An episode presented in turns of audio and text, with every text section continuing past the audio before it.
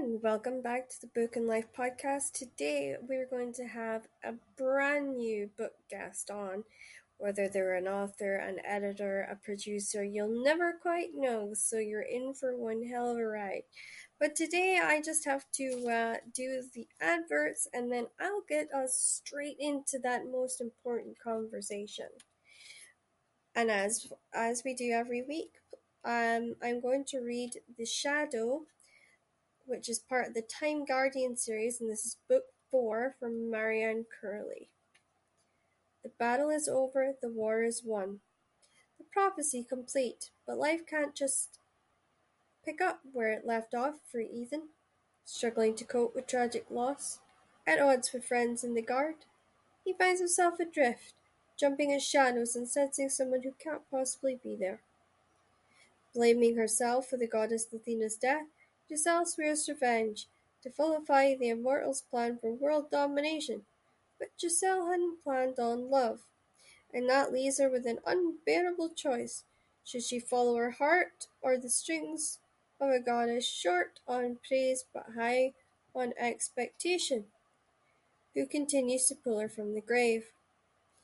As the guard and the order battle through the past and into an impossible future, darkness lurks round every corner. The fight for the world's survival rests with just one: is it friend or foe who stands in the shadow?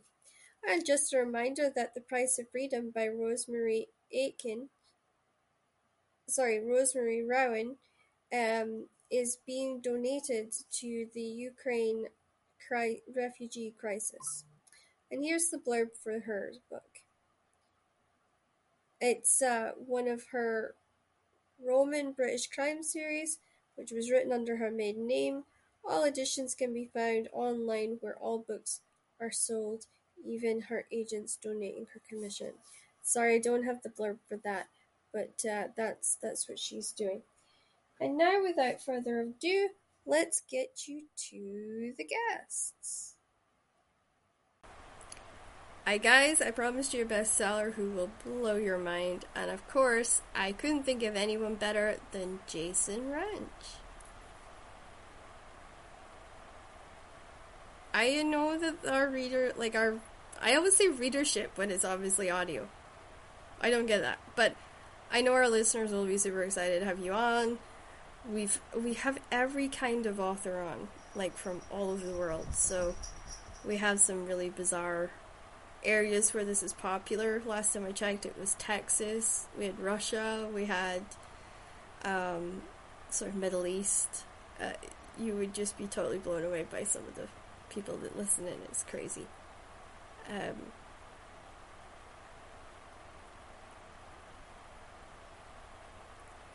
yeah, like, yeah, I I had like I think five books sell in Russia, and I'm like, really? Like, you've heard of me in Russia? Like, how? I'm pretty sure I've never been on any Russian media, like, that I'm aware of. So, you never know. Somebody might recommend and then, you know. But my co author has wrestled in Russia, so it could have been. Could have been something as simple as that, so, yeah. So tell us about your book, your latest book.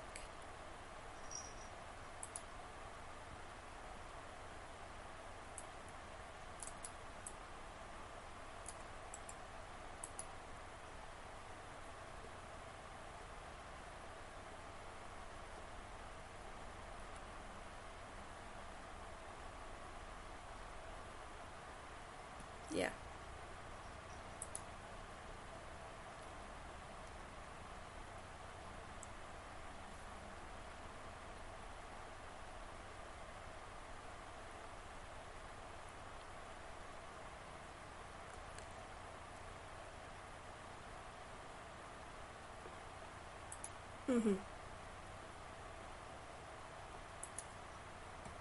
Yes.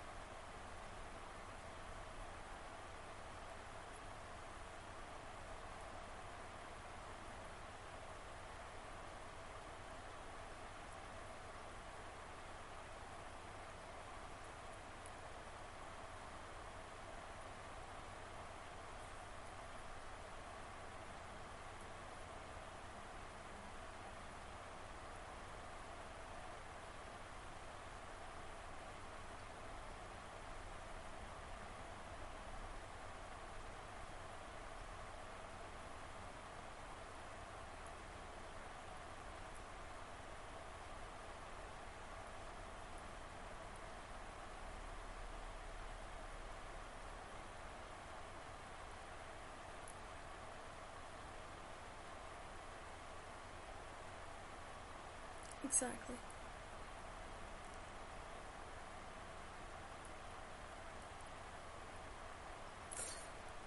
It's funny you say that because um, I'm connected into the wrestling world. So I've heard of Woodstock, New York, and it's basically really burly country guys who've lived there for a period of time or were born there for a period of time.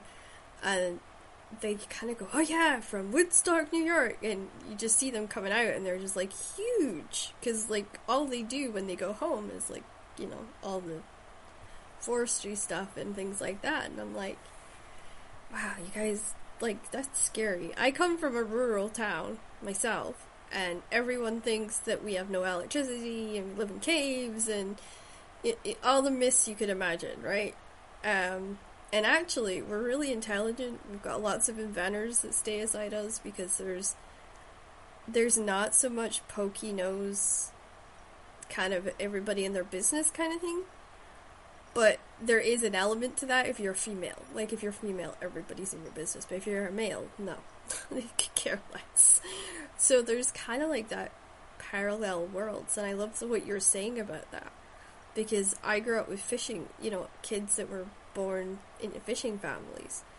So like their dads would be gone for, you know, half the year and then they would come back and the even like that, like their attitudes would be different depending if their parents were home. Like I could tell when the guys were out fishing because the boys would just come to school and they would be crazy and they would be over the top and they would just be running miles an hour and jumping over things, right? And then when their dads were home, they would be coming in all smart, hair perfect, and you know, just like posh looking. And I'm like, is this the same kid? Like, so yeah, I, I, I understand parallel worlds. Um, and I like actually writing about my hometown too. I think that's like a thing. All of us authors, we all eventually start writing about where we came from.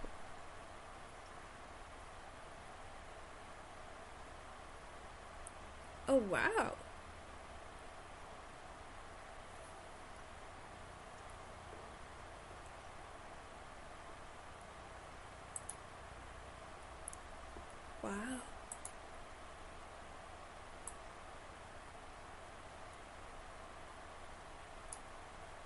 Yeah.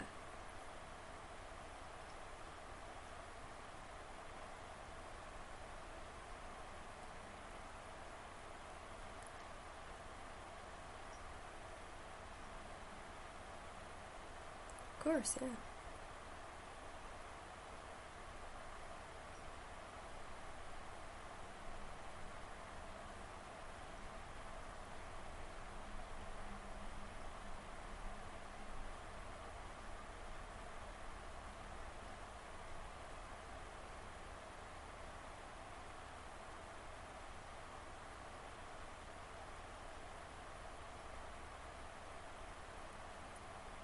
Can imagine, but it also must be so beautiful out there too.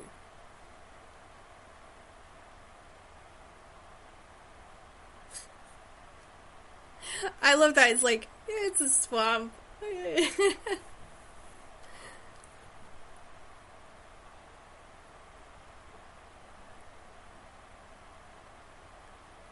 yeah. Yeah, I know that feeling.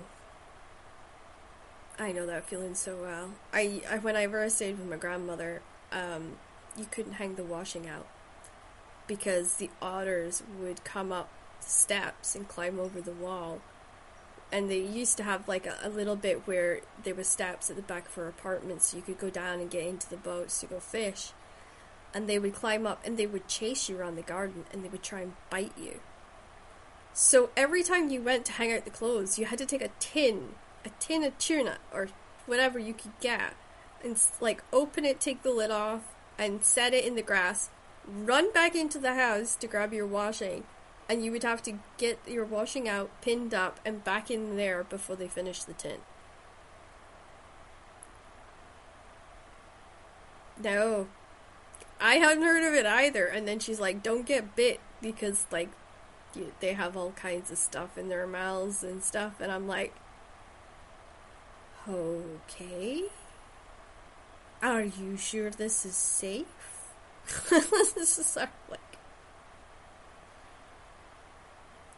I haven't found anything I could use it in yet, so I'm like, it's it's on my like little thing. I'm thinking of putting it in uh, my new historical romance that's coming out, which is called Wolves Manor. Um, and I think that would be kind of cool having, you know, this little maid running and hiding from these otters. Um, but you, in the olden days, they used to kill the otters. So, yeah.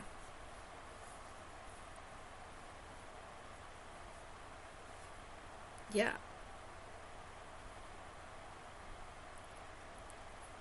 Yeah.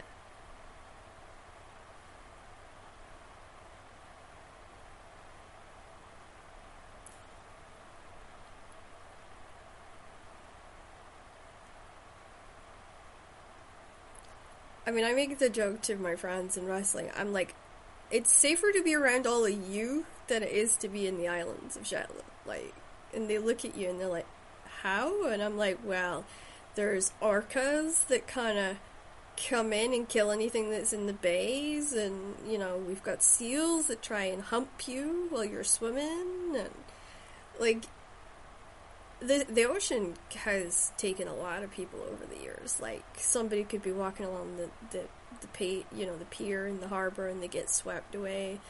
Um, so you always had to be aware of nature in Shetland. Like you always had to be kind of aware. Um, my uncle was once. This is a really fun story. Uh, he got really drunk and he was in his caravan on the top of a hill, and they had a hundred and yeah. Well, it was actually the only reason he survived. Which I'm still trying to work out to this day. So he was in his caravan on the top of the hill. They got hit with 130 mile an hour winds out of nowhere. And it blew his caravan and his motorcycle over the hill, like the top of the hill, and down the golf course that was there. And they came to rest at the stone walls that stops people from falling off the cliffs. Um, and they think because he was drunk, he just rolled with the caravan.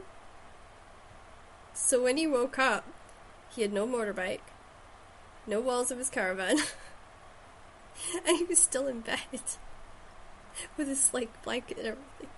I'm like, how? How did you survive that? Like, just yeah. So my my mother and father came up. They were terrified there because they knew the campsite had been blown away. Came up and they literally found him snoring in the debris of his car. so yeah.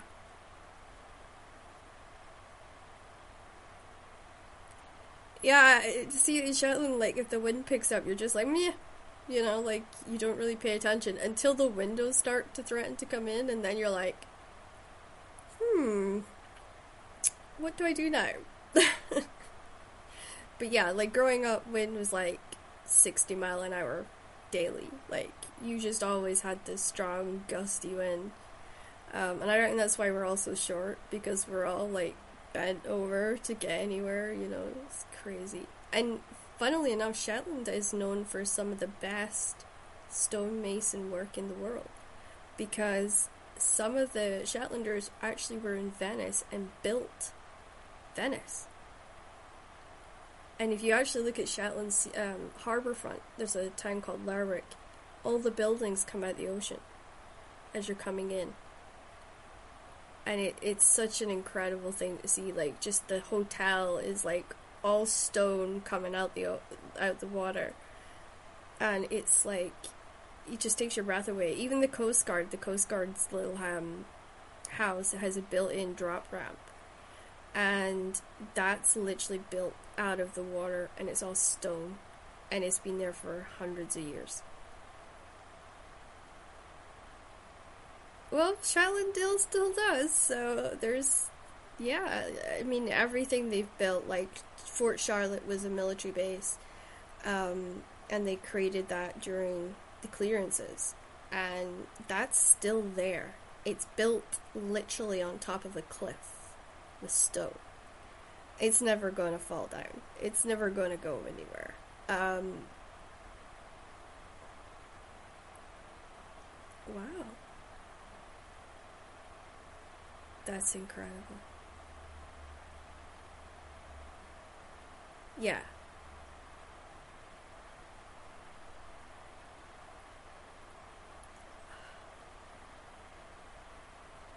Yeah, no, I know that. Because, like, when I stayed with my parents recently, there was a hole, like, the size of a football, like a UK football, not a US football, like an actual huge hole. And they had mice. They had no idea they had mice. And my cats were up with me. And they were going just absolutely crazy. And we couldn't figure out. And they were putting their scent down at certain spots in the house. And I'm like, apologizing to my mom, like, oh my god, I'm so sorry. Um, and then Ian went downstairs, and it, it's a stone house with like a, all of it's stone. And here was this great big hole, and we don't know if it's been chewed, like they've chewed through it, or what's happened. But there, it was so big, he had to like get new bricks and stone. Thank God, my my uh, partner, he was a stone, like he worked in joinery and shop fitting and stuff like that, and he filled the hole so they couldn't get back in. But the problem was they were still in the basement. so yeah. Well, funnily enough, get a cat. Seriously. Well, I would put the snakes, yeah, put the snakes in the basement. They'll be gone. Trust me. You'll have very happy fat snakes and they'll be gone.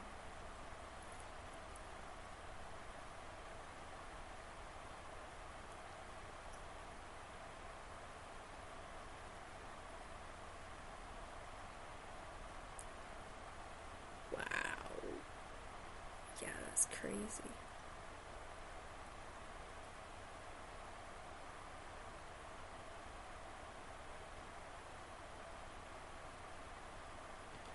You should just put that in a story. Like that could be your next one. Like, guy saves woman from snake pit basement. Or that could be a really good horror story. Like if you wanted to do serial killer, that would be like fed victims to snakes.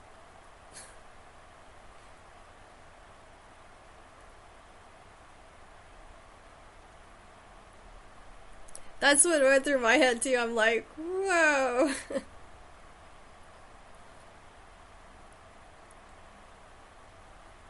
Yeah. Well, that's the thing. Like, um, there was somebody in Florida that found a 12 foot snake, and it was literally as thick as an American football. And it just slid across his lawn. Like, it. Yeah. Yeah, you're you're lucky on that one.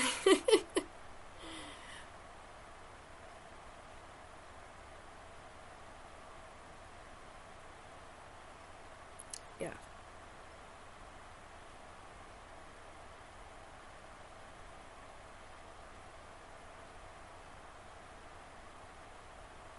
You don't have a mice problem. Yeah. I mean, well, if you think about it, like, you, at least you don't have mice eating your food, you know? Yeah. Well, for us, we, I mean, I grew up with whales, seals, um, and there's this seal in Lerwick. He is so huge. Like, he's honestly like 800 pounds. Right? But he taxes the fishing boats as they're coming in. so he'll like sit and he waits. And he watches. And he knows the boats that have fish on them.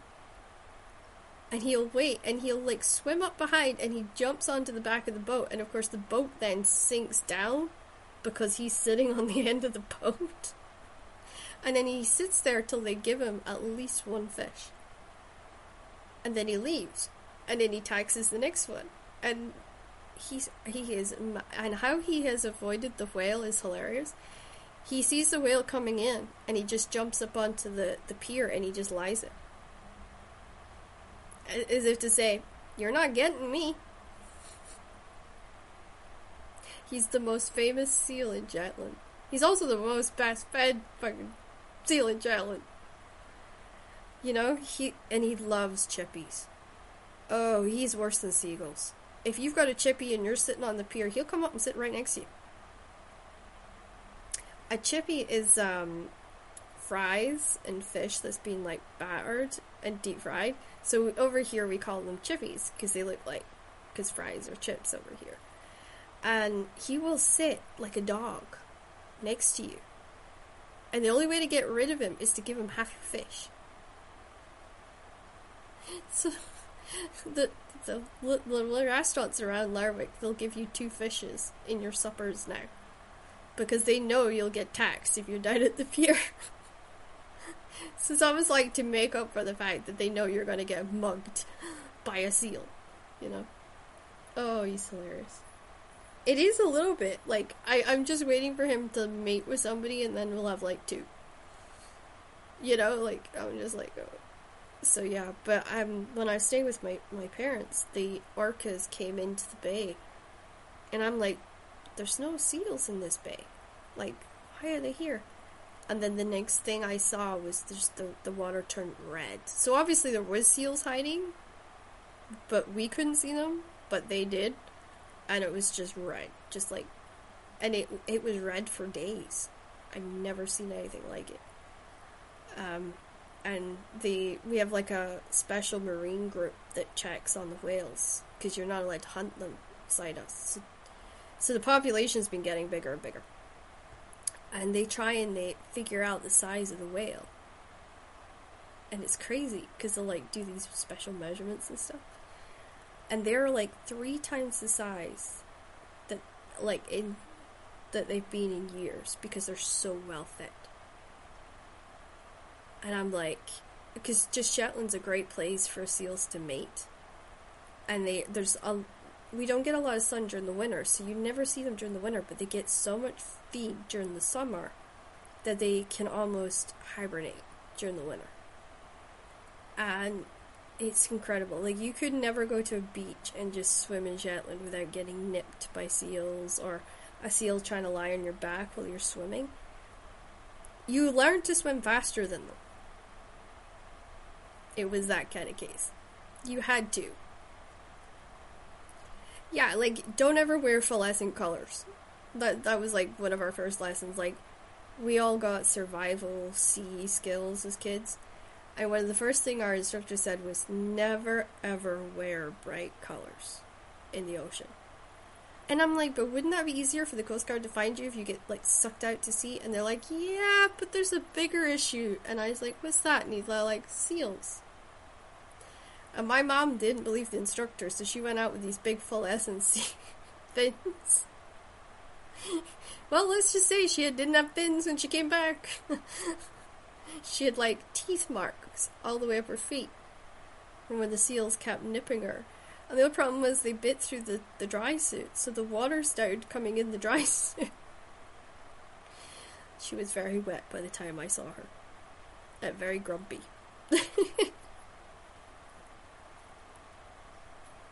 Yes, she was a she was a diver, so like that was like the thing in Shetland is the seafood is amazing. You get oysters and fresh fish, and none of it's frozen, so you get really spoiled. Um, and it's weird because my partner he doesn't eat fish and he doesn't eat anything from the ocean, and we go out there and everything on the menu is like seafood or fish or and he's like, I'll have a burger. Because, like, there's nothing else on the menu. He's like, oh, I'll have a burger.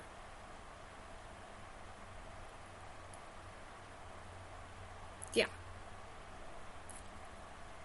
But, I mean, if you're in an area where there's boats coming in and out all the time, it's just normal for locals to always eat fish. Or at least eat fish two or three times a week. So Ian got got used to people giving him funny looks when he said he didn't eat fish at all. Um, so yeah, it's weird. But we're also we also lived in a place where if the weather got bad, you didn't get any boats in. So there's a reason that we have um, deep freezes in our house that are like the size of coffins, and we call them coffin drops. And you fill them throughout the year with as much food and vegetables and things that you want to keep And then during the winter, if the weather's bad, you don't need to worry because it's either tinned, jammed, or in the deep freeze. And yeah, Ian couldn't get over that. Like, the farmers will sell their cows and sheep to the locals before they'll ever sell anywhere else.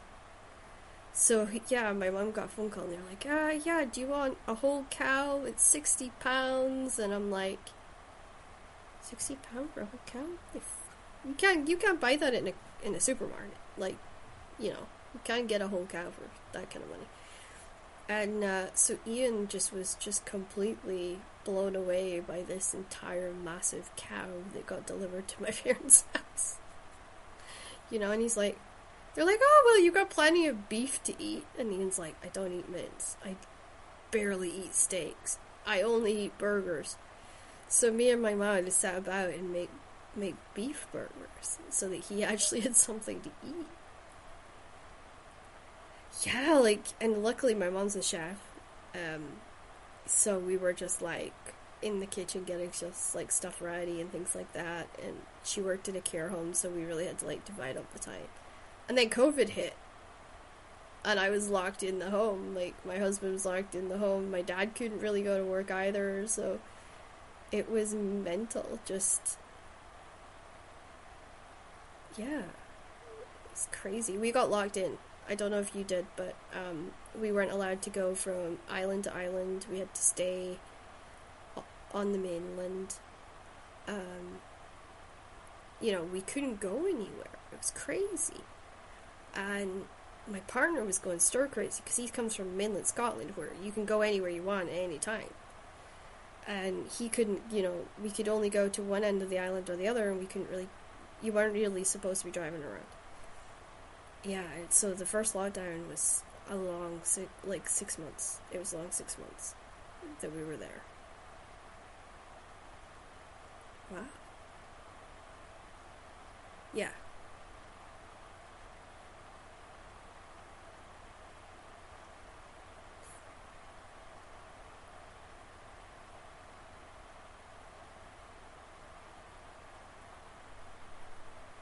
Yeah. Well, it got really crazy in our supermarket because, like, they had someone stand at the door and only so many could get in. And you had to wait for the other people to do their shopping before you could go in. And it was like a one way system, so they had to go through every single aisle, right? And then they would go through the checkouts. And that's how they did it. Yeah, I mean, I think that's the best that supermarket's ever done. Because, like, if you're stuck in the book aisle, you're like, oh, okay, I'm stuck in the book aisle. I'll look at stuff while I wait, you know, and then. Well, that's a funny thing. Like, they sell local authors more than they sell, like, Harlequin stuff. So people were actually discovering local authors for the very first time because that they dominated the shelves. So it was good for them. Like, um, I kind of wish I had my stuff up there at the time, but it takes a lot to get it organized, and I was just like, damn. But they still buy local authors to this day, so it's kind of crazy. Do you find that like locals pick up your stuff just to see what you're doing?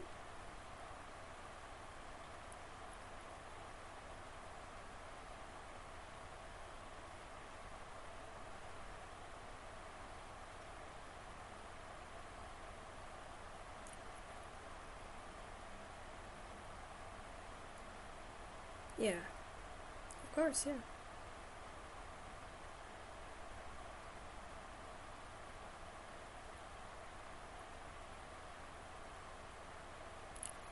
I am like that because I can't read off a Kindle, so.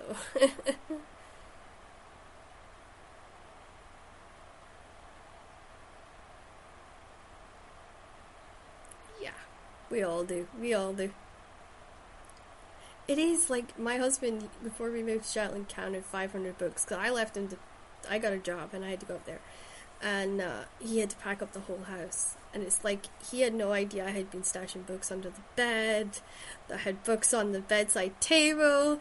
I had books in the bathroom. I had books hidden in the like every room in the house. There was like a book, and he's like, "Crystal, there's 500 books in this house." And I was like, so? He's like, we really cannot get any more. Like, no. And then we moved in here, and of course it's like a, it's an old manor. They've split into flats, and I can. Lo- I'm looking at my large living room, and I know I've got two massive bookcases. A small bookcase is full, and in the hall there's like five, and they're full. And there's a bookcase sitting to be built in our spare room, and my husband's like, no idea where I'm going to put this. He's just like, there's no more room here, Crystal. Like, stop buying books. But it is, it's like addiction. It's like you, you know, and I say to him, it's better me to be addicted to books than it is for me to be addicted to something else.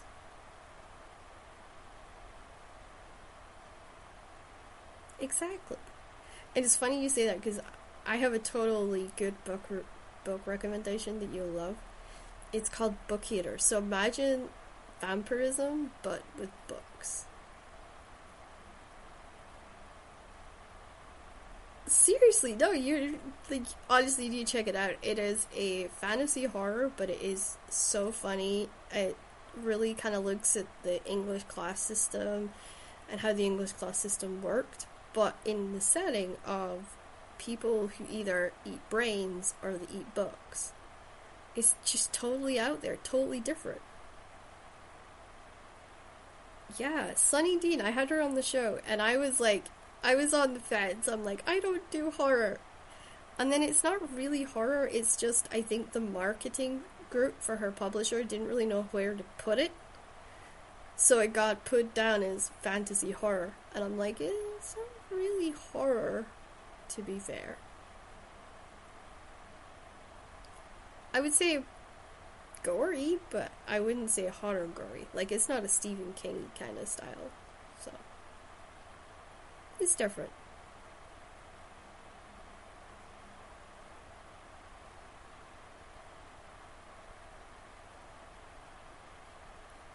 Yeah, and I, I just love like when you look at the vast amount of different authors that are coming into our world now, like you're getting a world, almost a global experience because you've got a lot of Asian writers now that are really breaking through and their stories are taken from myths and fairy tales they've grown up with, and they're completely worlds different to what we're reading. And I think it's just like, yeah, it's crazy. I read the Orange um, Priory of the Orange Tree, I think it was called, and it's a massive book. Don't get me wrong. It, like it's a hardback. If you hit it with somebody, you know, hit that with some on someone, it would do some serious damage. But the craftsmanship of the fantasy world, the maps that was in it, it was just so well thought out. I was I was blown away. And I, I don't tend to go for huge fantasy reads. I will tend to go towards the sort of smaller ones, easier ones. Because my list's pretty damn big, especially with me at university. And so yeah, I I was blown away. I read it over this uh, couple of years, and I I totally fell in love with it. I couldn't get my mom to read it, but yeah, it was it was it's good. It's it's that good that I actually have the pre-order for the second one, and I never do that.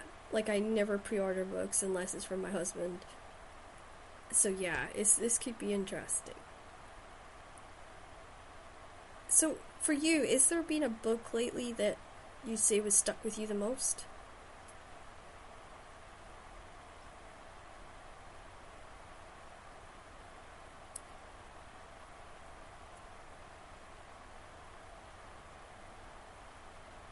Oh, okay. I've heard of it in passing because like some other people have said to me, "Oh, this is this is a really good one. You should check it out." And I'm like, "Oh, okay. Like my TBR isn't big enough."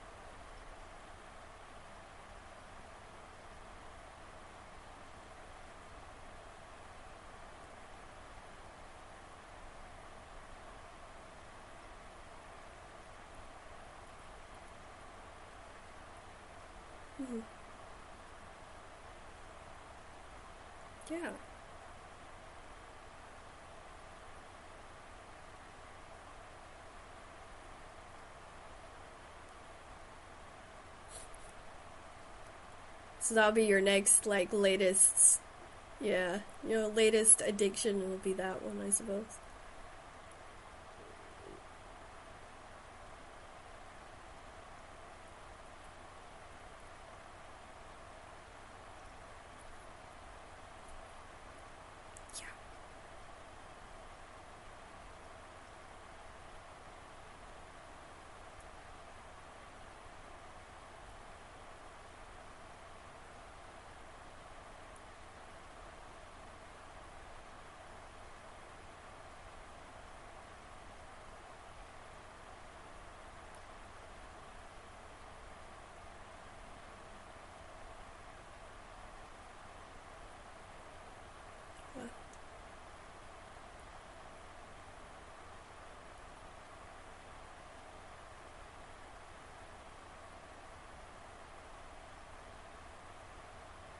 Wow.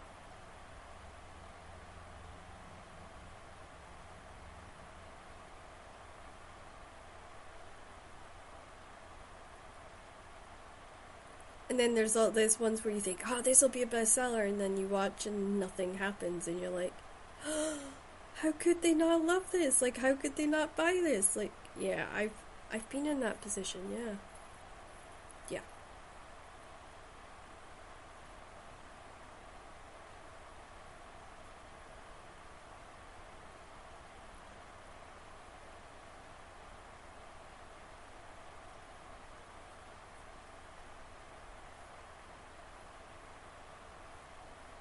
I still don't use TikTok. I'm really, really behind.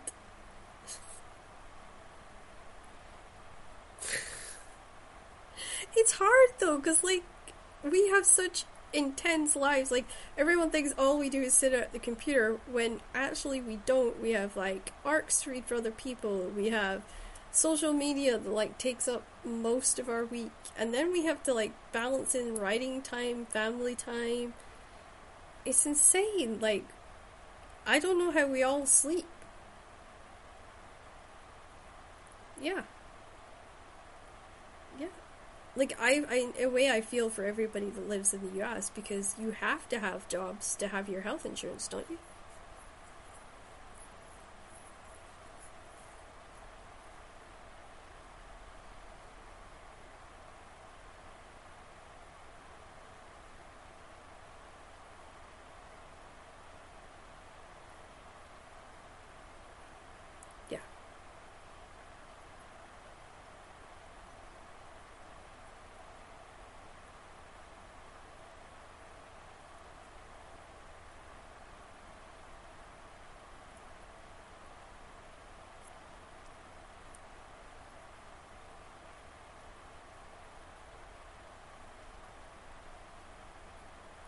And then you see the ones that are like, do really, really make it big, and they post these videos on Instagram of them with a chef and living in a penthouse and having staff, and you're like, then us lower, I always say lower pegged authors have to deal with people thinking that we're all rich and that we all live in big houses with maids and we don't do shopping and we don't, you know, we don't live normal lives, which is crazy to me.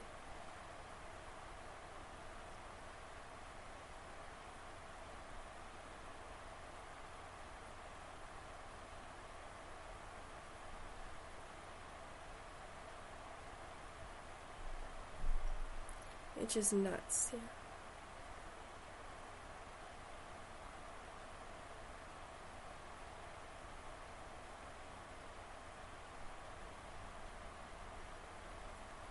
Yeah, I've just agreed to do that, and it is terrifying for me. Because I've always written at my own pace and always sort of taking my time because quality to me is more important than quantity. And this this publisher came to me and she's like, no, she's like, I need you to have a set number you come out with, not every couple years or whatever. Just seriously, you need to jump and do this. And I'm like, yeah, sure, I'll do it. And then I was like, really? Was that the. This is a good idea.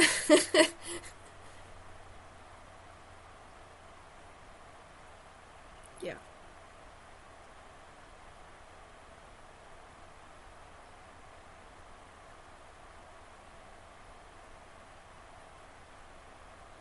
Yeah. There is people that can do it. Yep.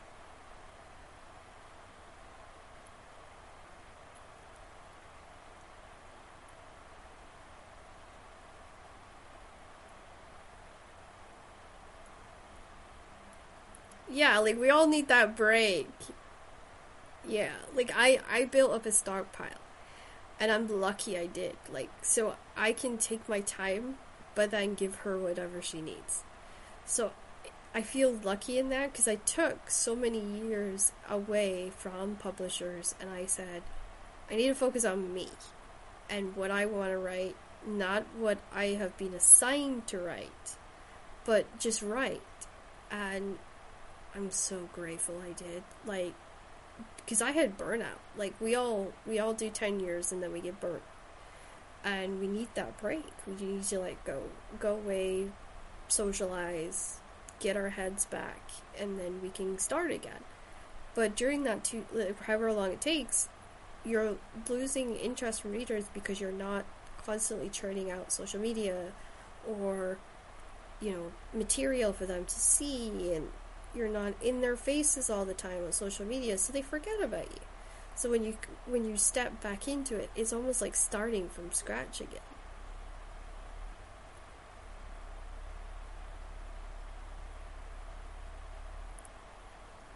Yeah.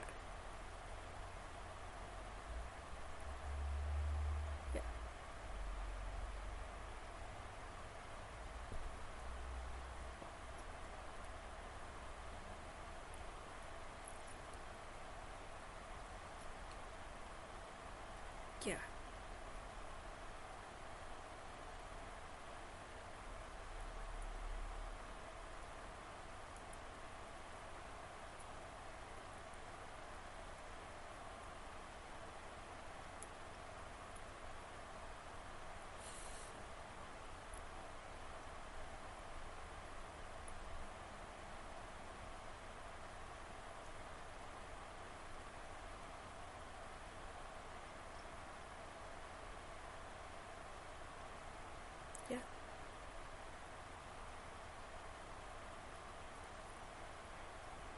It does.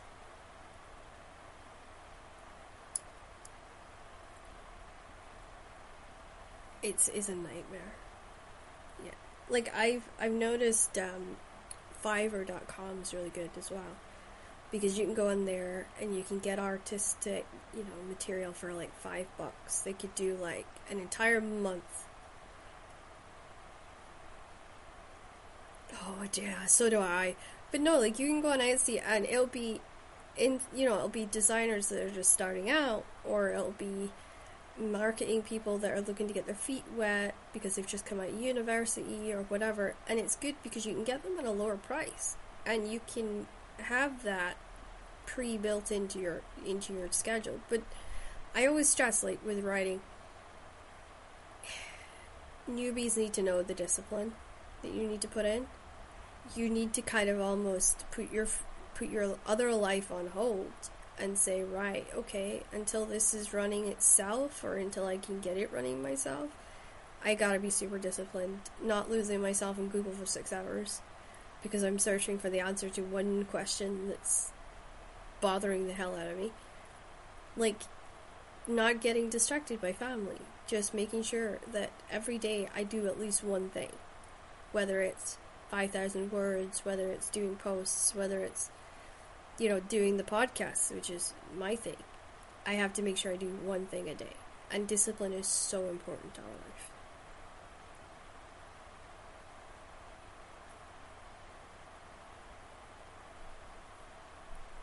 Yeah.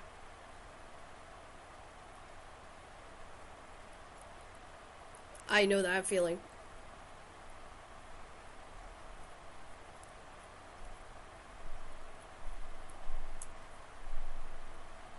Yeah, like especially like if you're like, okay, I'm gonna write two thousand words, and then you get a question in the story, and you haven't researched the question, and then you're like, oh, I'll just Google that, and then the next time you look at the clock, it's six hours gone, and you need to go, you know, make dinner and eat something because you got to go to bed in two hours. Yeah, it, but it is like that. Like I've, I've seen it happen to me. Like I did a, a YA and I was lucky. I was in the hospital, so I wasn't eating. I had a tube. I had like I was ill. I was so so ill, and I couldn't sleep for three weeks. Three weeks I couldn't sleep. They had lit. I literally just couldn't sleep because they couldn't give my medication to me to make me sleep. So I wrote hundred thousand words in three weeks, and it took me a month to edit it. because I didn't realize just like how much of a mess it was. Um, but I did it like just lying in ICU. I would either be reading or I would be writing. And the nurses thought this was insane. You know, I'm I'm lying there. I've got collapsed lung, um, trach, so I can't talk to anybody, which means I can't get distracted. And I was just it super visually focused me.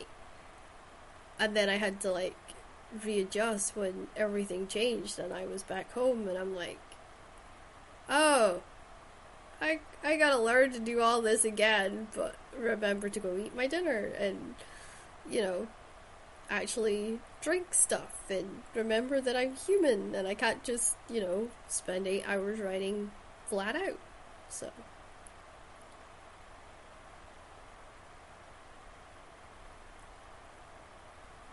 Yeah.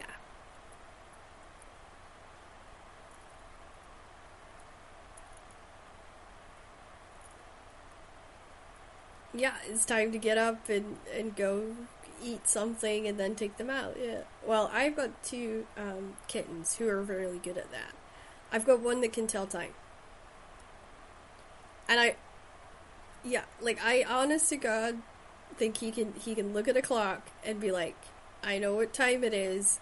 You better feed me. Um, so yeah, it's an hour before their dinner is supposed to co- happen. They will actually come and they will start harassing me, and it'll be, "Mama this, Mama that," and they will just. I have ended up with black eyes with like the headbutts they do because I've got one that tries to fit his entire head in your eye socket because he knows you can't ignore that, which you know, not fun but uh, my husband gets it worse because he will get petted. The cat will lift his paw and he'll stroke him so softly. So he gets petted, and that's the way that they annoy him. Um, but once they're fed, they'll go to sleep and they'll let me write until it's like their next mealtime, and then they'll come back again. So I've kind of learned that, and also they don't like me to not be in bed by a certain time. So they will tell me, hey, mom, it's bedtime. And I just don't get any peace till I go to bed. But one of the things I will say to people for stopping burnout is don't take your work into the bedroom. Like, have that time to read, to to watch stuff with your partner, talk to your partner, which is something a lot of us don't do, and you know, just take that time to de stress your brain, do crafts, whatever it is, just chill yourself out. And then you'll be much more put together the next day. And especially if you've got writer's block, because you can actually sleep and your brain will figure out the problem by the time you wake up. Would you agree with that?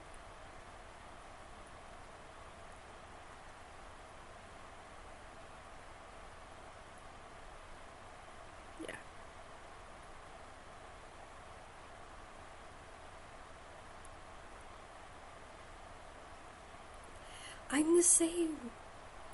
Yeah, like I'm I'm working my way through Jane Eyre. So if I'm doing dishes or in the shower, the audiobook's on. But if I go to bed, I'm like Netflix or the news or like something that I know my brain is not going to really pay attention to so I can get to sleep. Um, mental note wrestling doesn't put me to sleep. So,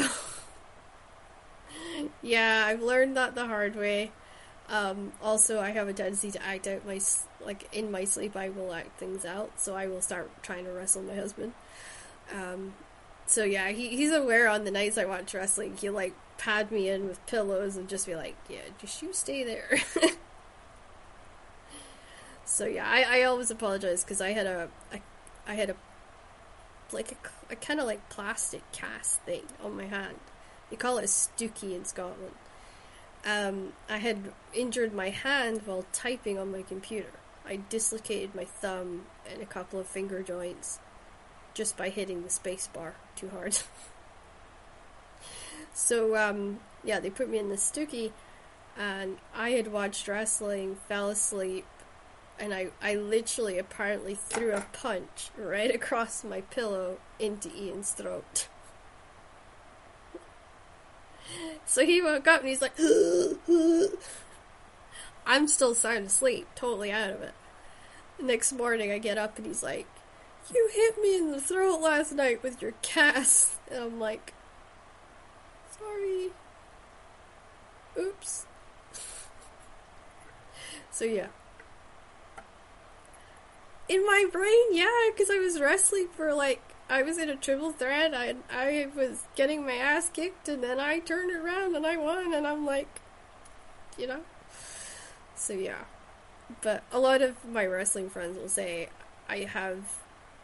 I'm like a sponge around wrestling. I just soak it up, and I actually started writing through wrestling. I I mentored under somebody, and I learned characterizations and building worlds and all that kind of stuff from him. And then I went into publishing. So I felt really lucky that I had done that because it gave me a good basis for then going on to write really detailed worlds that other people wouldn't know and figuring out ways to explain it so people could understand it. Um, you know, when I did Marie's World, which, by the way, I can announce today that it will be released with uh, my new publisher, Tyham Publishing. And it will be all of the 32 book series. Which is a lot now that I say it out loud. Yeah, yeah. I got the first five that's already been out, and they're going to recover them, you know, put a little bit extra in there, and then relaunch them. Um, and it is. It's set in the world of what would you do if your twin sister released all your diaries? Like, you're famous, you're living your life, you're, you know, you've done some stuff to get to where you are, and you're riding high, and then your sister releases all your secrets in a tell all book with your actual diary entries in there. How do you yeah, like how do you rebuild that relationship?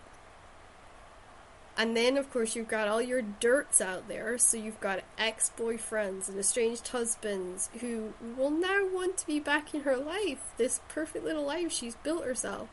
So Marie's got this kind of awful situation she's dealing with, and then you're seeing the twin, who's totally naive, going and living in the world that she's wants to be involved in but doesn't understand. So you kind of get that parallel of, of two very, very different worlds. And then it's how everybody reacts to these two. Because it's not just as her twin's life she's blown up. She's blown up the owner of a wrestling company. She's leaked her dad's secrets to the world. She's put her half sister in the most god awful position possible. She's now stuck between them. And she's in a company with Marie. They have studios, dance studios all across America that she kind of runs, and now she's scared the business is going to bomb because of all these big scandals that's now coming out. And Marie takes off. She goes back to Scotland to escape this entire nightmare scenario. And you just, I, I always feel for the, the, the half sister who's kind of like stuck between these two. Because she's like the one that gets the most crap, I think.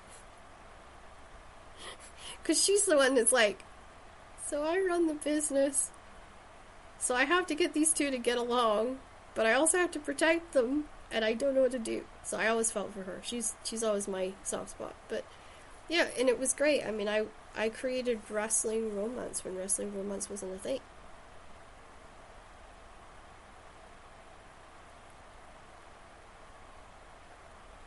Yeah. Yeah.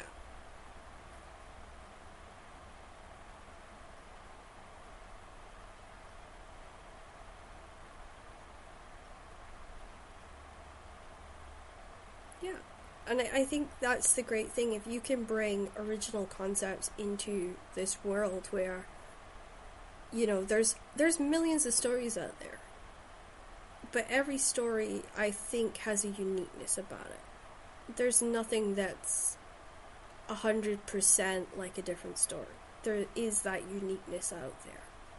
And I think when we're reading stuff and we're socializing, like we're doing here on the Book and Life podcast, we're expanding our worlds and we're coming through with much more fresher ways to tackle issues or get messages out there or support one another or encourage community, you know, bonds or help families figure out how to navigate the drama of everyday life. Because if we're all honest, family life now is really drama filled for all of us. Because everyone's got a phone, everyone's on their phones all the time, you know, and it's instant gratification. Like, people are always on Instagram, they're always on Facebook, they're always on Twitter, they're on TikTok. So there's there's much more sway in culture and media now on our relationships and how we deal with those relationships. Do you kind of agree with that?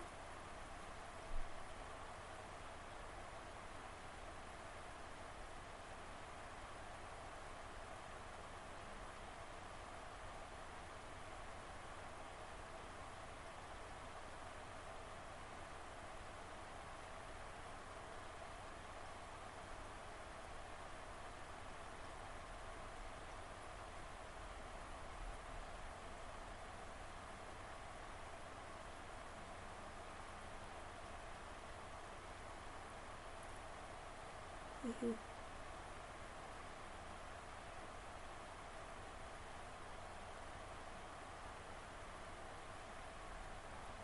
Yeah, and I think, I mean, everyone says libraries are now, you know, they're not they're not worth putting money in, and I know a lot of libraries are shutting down in the UK, and I think that's the biggest mistake, because libraries offer people who maybe don't have access to the sort of you know who can't afford to go in and buy a book you know and it, it helps keep that class divide smaller.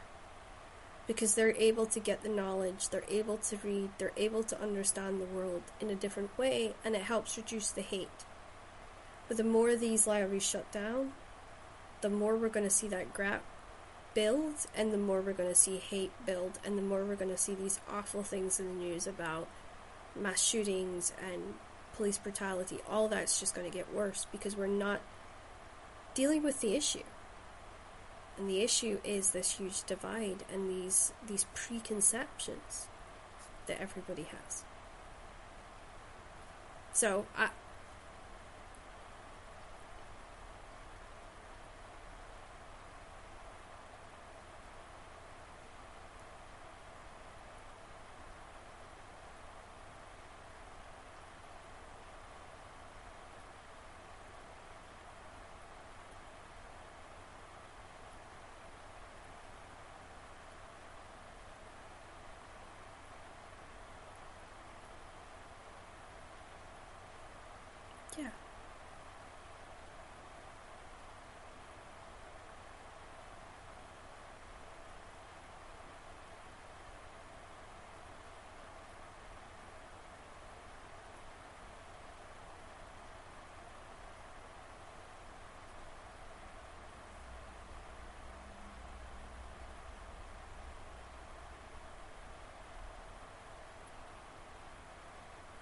Exactly, and I I know from when I was in Shetland, the library was so important during the summer because during the summer they didn't have things on for kids like you know youth clubs shut down and, and all this sort of things happened and i just found it like a safe haven because I'd go in and get books out, and that's the only reason I can read is because my my grandmother was like, "No, you're going to have the ability to read no matter what it is you pick up." And she really drilled that into me over summers that she took care of me when my mother was working or my dad was working.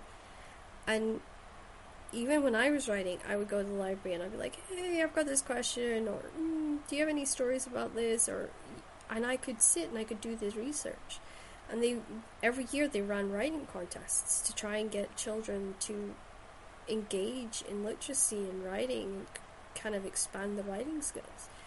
And I'm so glad they did because there's such great authors that's come out of my hometown and are doing well and, and are well known for what they've done. And I think libraries, you know, if we hadn't had the library system in Shetland, that would never have happened. And, you know, there would be a lot more trouble in the islands than what there is because kids would be so caught up in, you know, media and what the media shows. And I know from working with teenagers, they all think they need to be gangsters and in gangs and and that's just not what we want for our young people.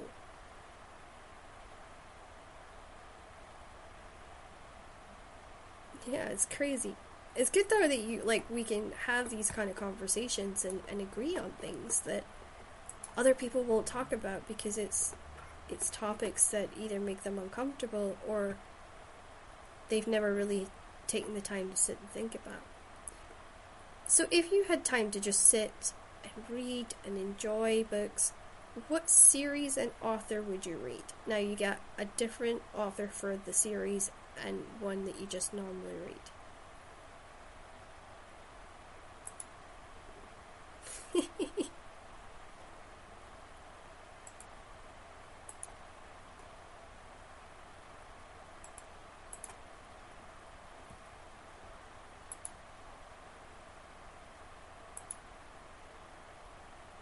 oh wow. It is, yeah.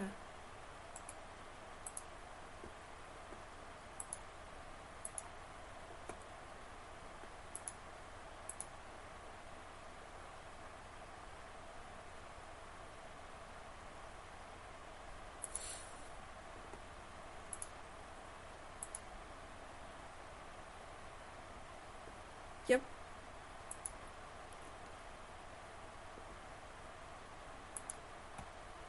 To read everything. Yep.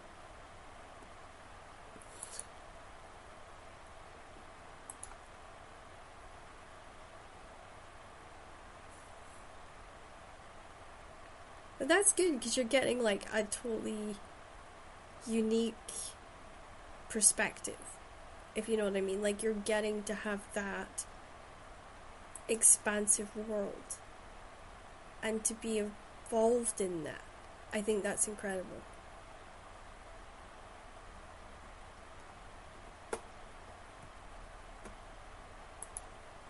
Mm-hmm.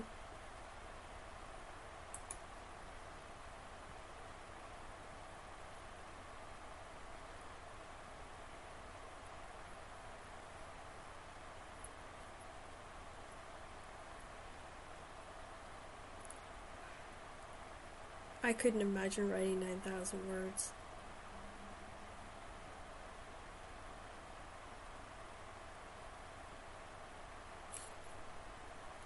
It happens to the best of us.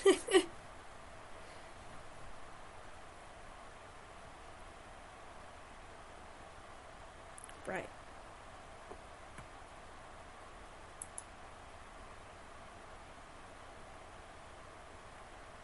Oh, that's a good way of doing it. I wouldn't have thought of that. Yeah.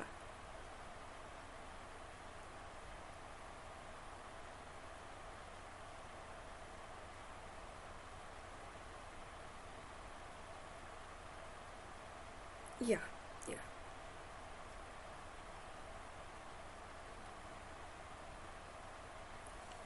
Exactly, yeah.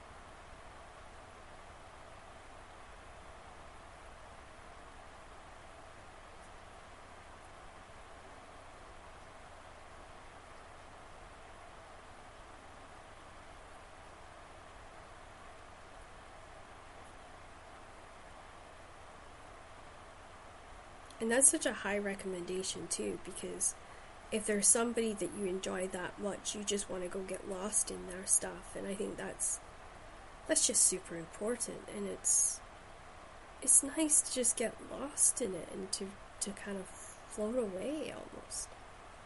For me, I used to be um, Rachel Caine was my favorite author till she passed. And of course, you get to that point where you've read everything and you capped all their books and, you know, that kind of feeling. Um, so I had to kind of expand my horizons. I grew up a Catherine Cookson chick, you know, I, I wanted to I wanted to be the, the Scottish Catherine Cookson. Um, you know, this great historical writer who suffered from severe depression and uh, health illnesses and wasn't able to have kids. She goes on to write these incredible stories with, you know, tackling subjects at that time nobody was talking about. You know, interracial relationships, uh, women equality, domestic abuse, mental health, disability, kind of, you know, how people treat people with disability.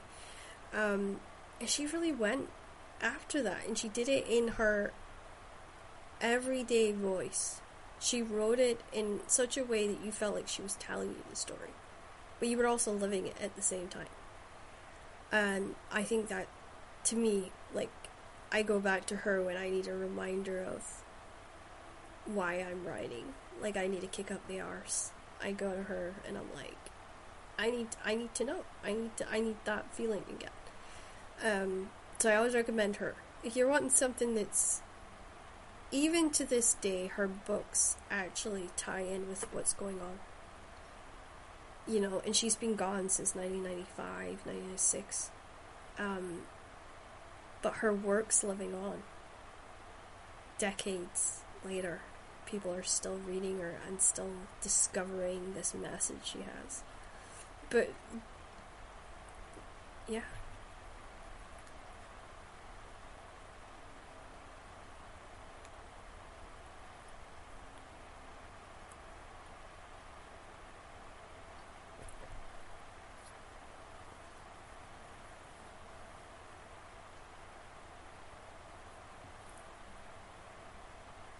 Yeah, and one of the things, one of the things I said when I took on this podcast was I was going to keep her alive. Because she changed the game for so many of us. Being the fact she's dyslexic, being the fact she suffered from mental health, being the fact she suffered with a, a disease that we can now cure, but we couldn't cure when she was ill.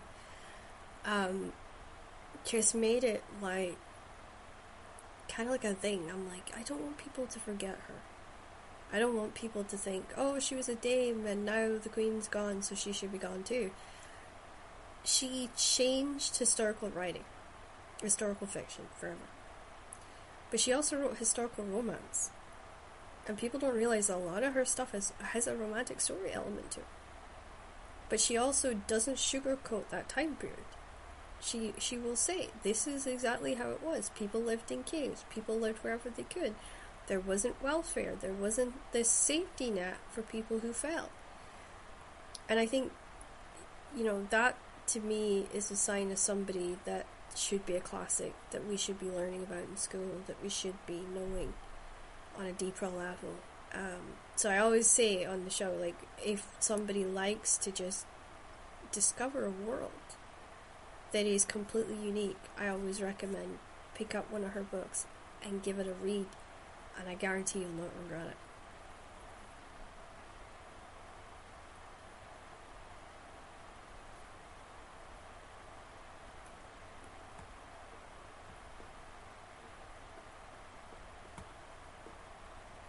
Wow, that's a totally different pen name too. It's not like a a, you know, one that would like jump out at you as being her. That's like a completely, completely different kind of take on it, isn't it?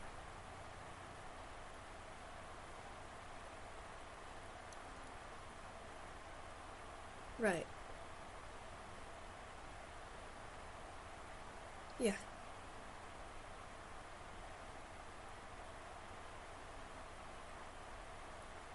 Wow.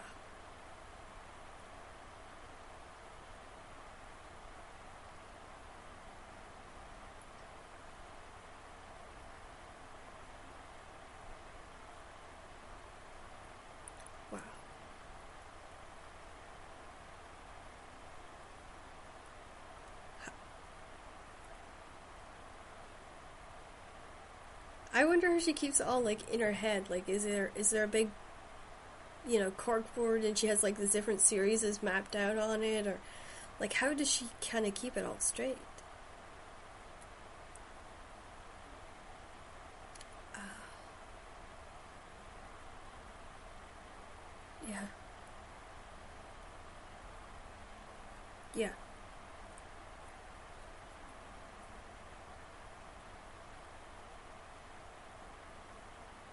It's all there.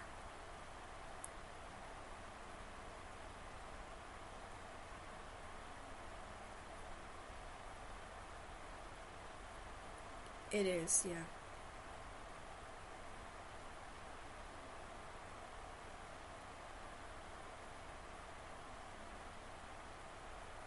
And made notes. Yeah.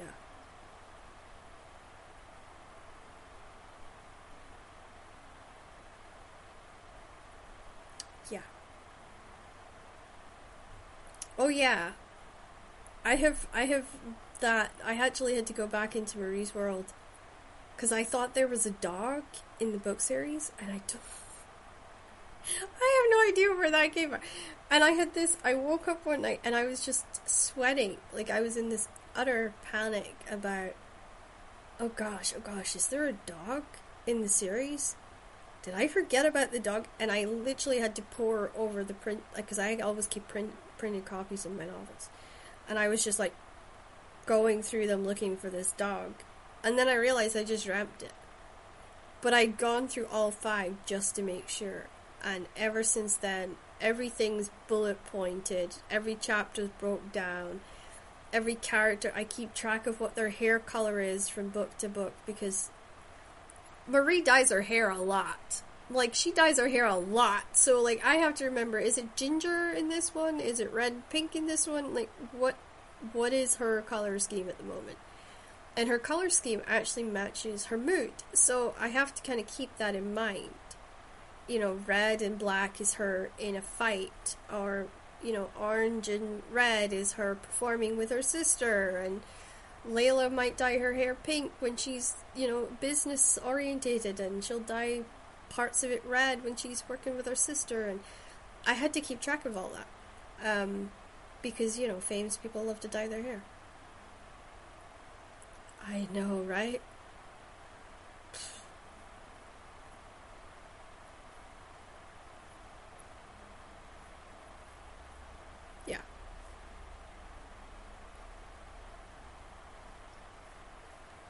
Okay. Yeah.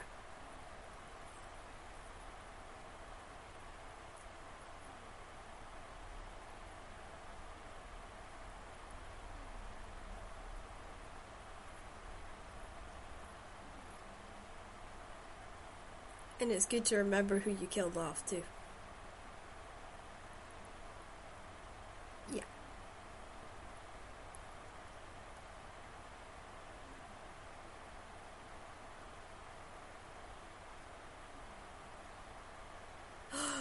no way.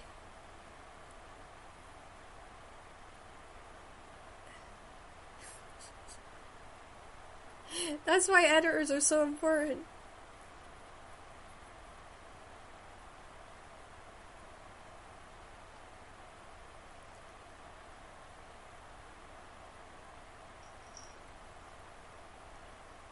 Yeah, like you could have spun that in like a thread of the story where you're like, oh, uh, to you know he's going under an alias for whatever reason. Like you could totally play around with that and make it kind of crazy. I know that like with my series, the the wrestling matches was the hardest part for me because I had to remember who was wrestling who, what what they did to each other, um, who won, if there was a title involved, if there wasn't.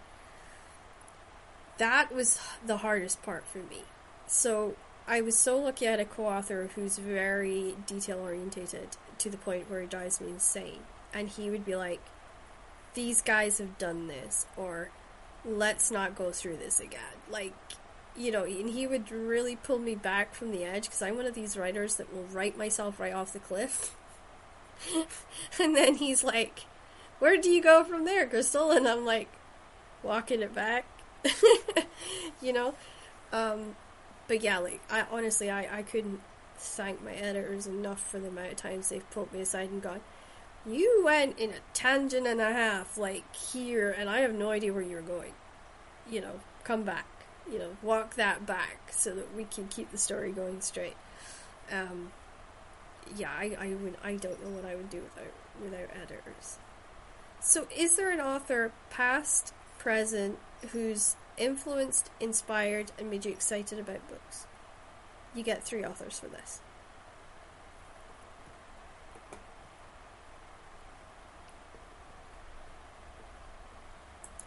Right.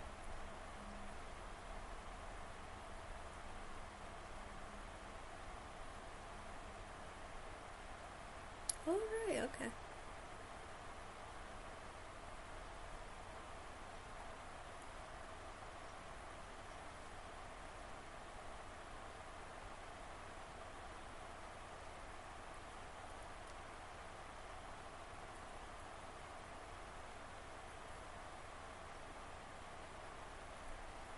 Of course, yeah.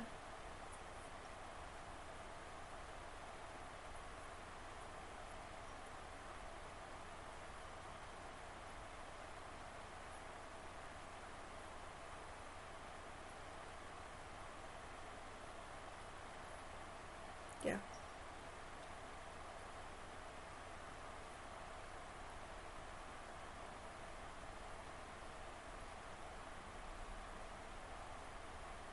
Oh.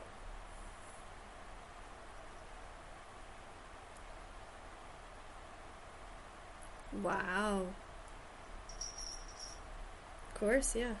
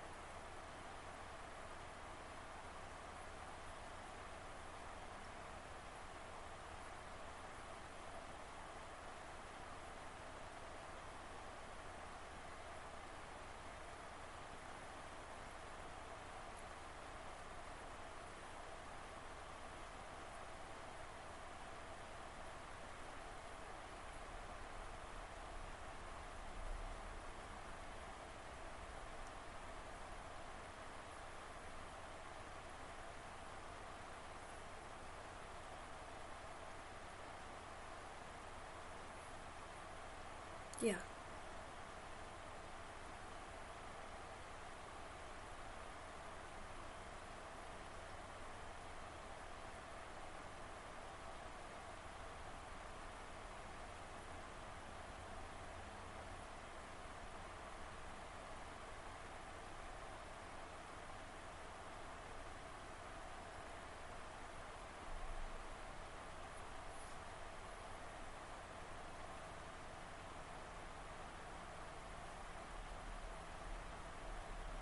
Yeah, exactly.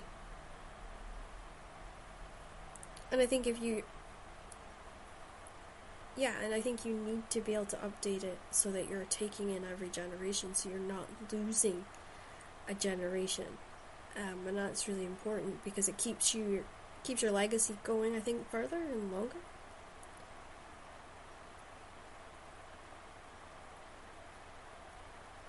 Yep. Exactly, yeah. And that's and that's a good way of doing it and it makes your your archive really important. So who's your other two?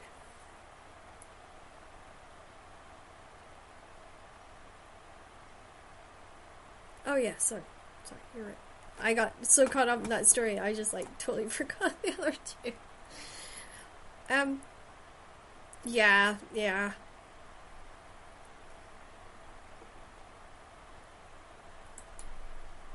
It just disappears and you're like dead silence. Ugh. Yeah, no, I've I've been there. When you go to a bookstore, what where do you go? Where are you most drawn to?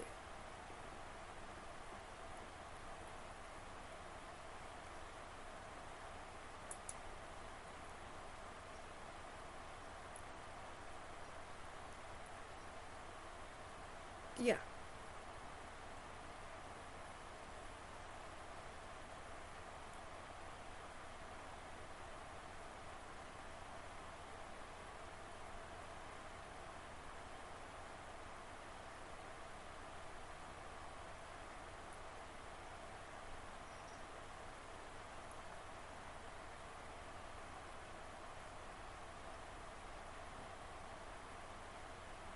Yeah.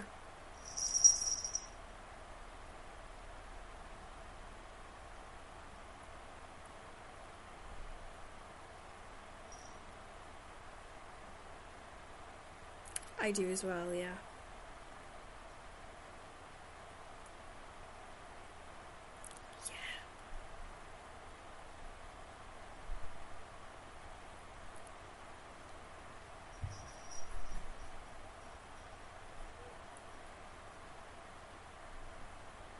Yep. Yep.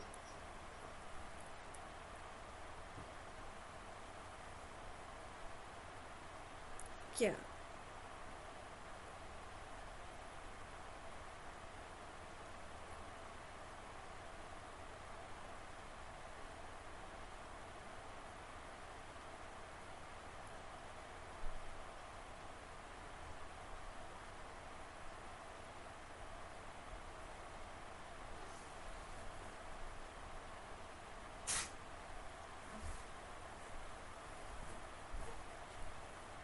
Yeah.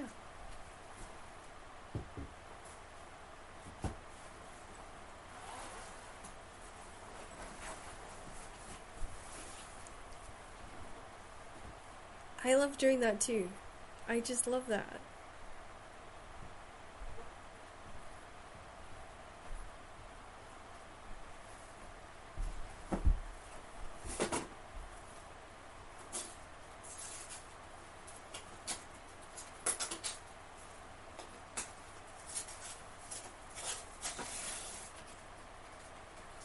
Yeah.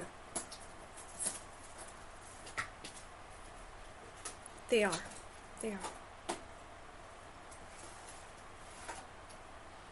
I I love that as well because my husband, it, you know, he'll take me to a bookstore and I will just vanish for an hour or two, and he'll go and he'll look, he'll go to other stores that's around by, but I will just be like, I look around and I might pick up six books or I might pick up two books and then I'll go to the cafe and he'll find me in the cafe and I'll be sitting with whatever I've picked up and I'll be like, and he'll be like, "Don't you have enough to read at home?"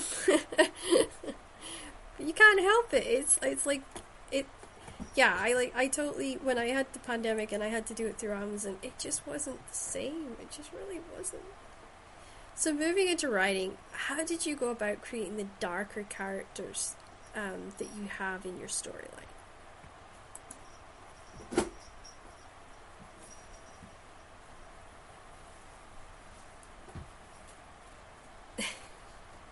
It's not a technique you came up with, it's one you stole somewhere. Yeah.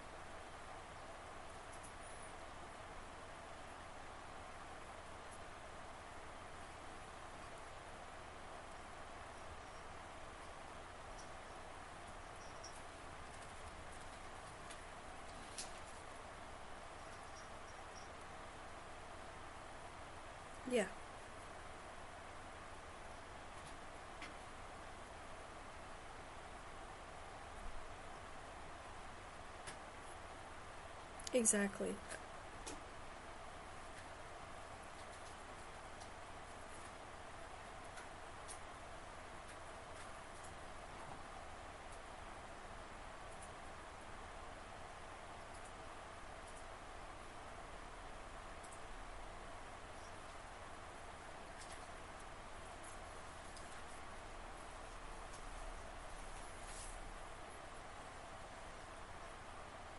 Exactly, and it's it's funny you say that because when I, I took on the worst kind of inspiration where I was like, I want to write a book from inside the mind of a cyber terrorist or a terrorist, and I want to sort of see what would make somebody snap to turn on their own country and to do the things that they do.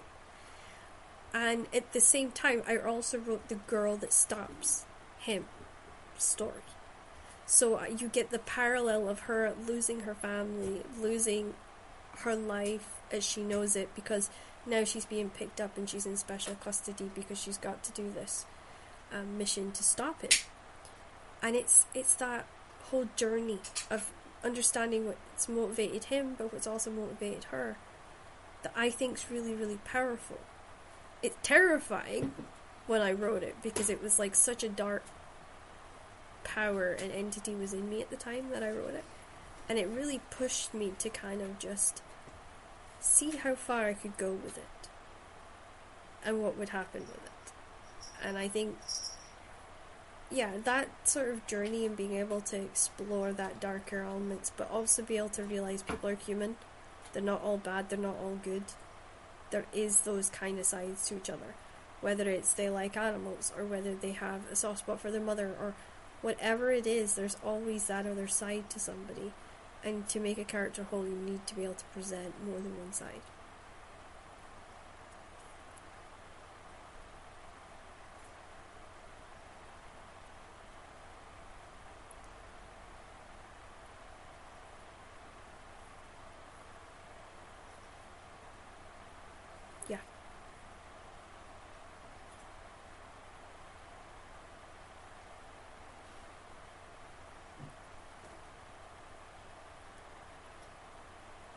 Exactly.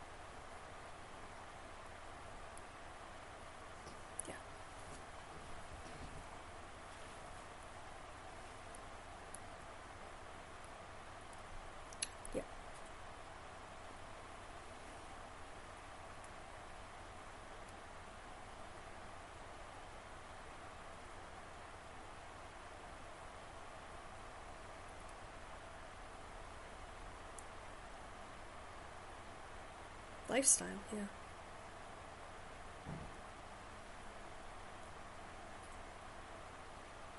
Yeah, and I will definitely keep you in mind for when Blood comes out so you can see how I really kind of dived into the psychology side of things and use that as my motivation for pushing that story forward all the time. It was a very character driven story. You know, um, I terrified my editor the first time she read it. She was, she's like, I had to put it in a drawer. She's like, I had to just take it, put it in a drawer, lock the drawer just in case it crawled out. You know, totally wigged her out of it. And I had spent my entire life writing romance, so to, to make that jump was such a huge shock to her. But it was just an idea that came to me one day, and I just I couldn't stop writing it.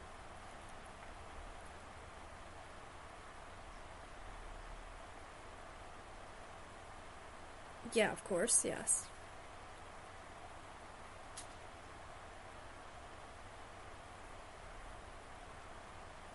Yeah.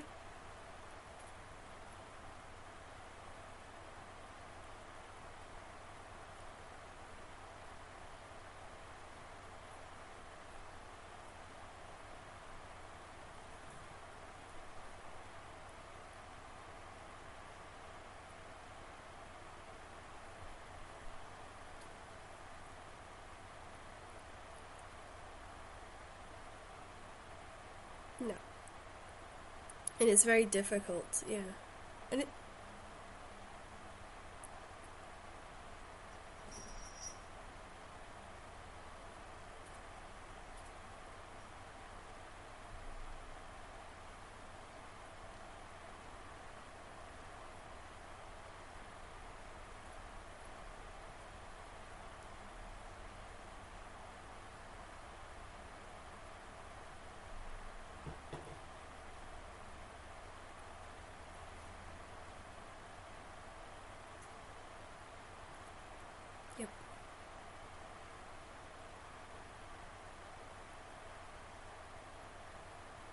No, it's a love story tragedy, yeah.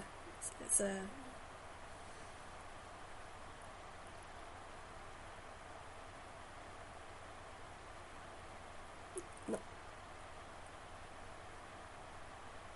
Touch it with a barge pole, yeah. And I've seen that. I've seen that too. I was part of the America uh, Romance Association as well. And I mean, I felt like I, I got I got inducted by Sylvia Day into the into the association, so I was I was just blown away. Um, but yeah, like when I even Marie's World, there's always that happy ending for now at the end of every every book, and I really made a point in doing that so that I would stay in the association. But there was always this part of me that was like, but I want to write other genres. Like, I don't want to just be a romance writer for the rest of my life. I want to be able to go and explore. Because I think the more you explore, the more, when you go back to romance, you have a much more de- depth to what you're doing.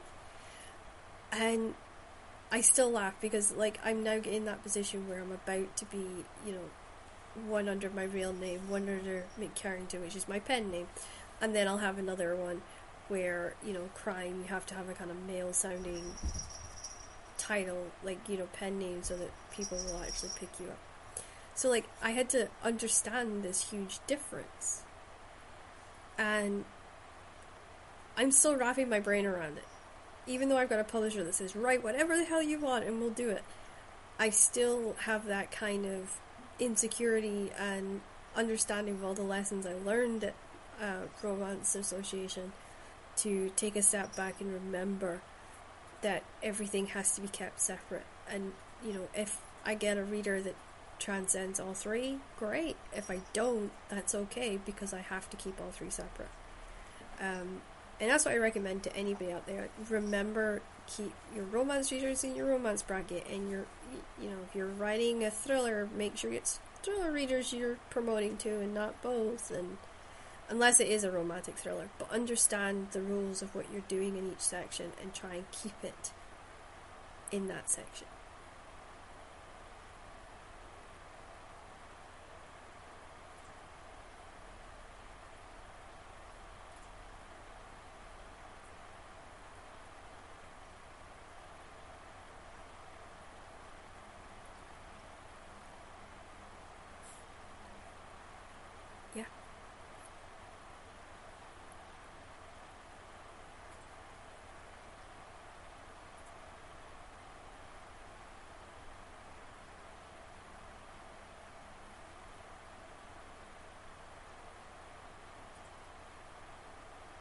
And be like, what the hell? Yeah.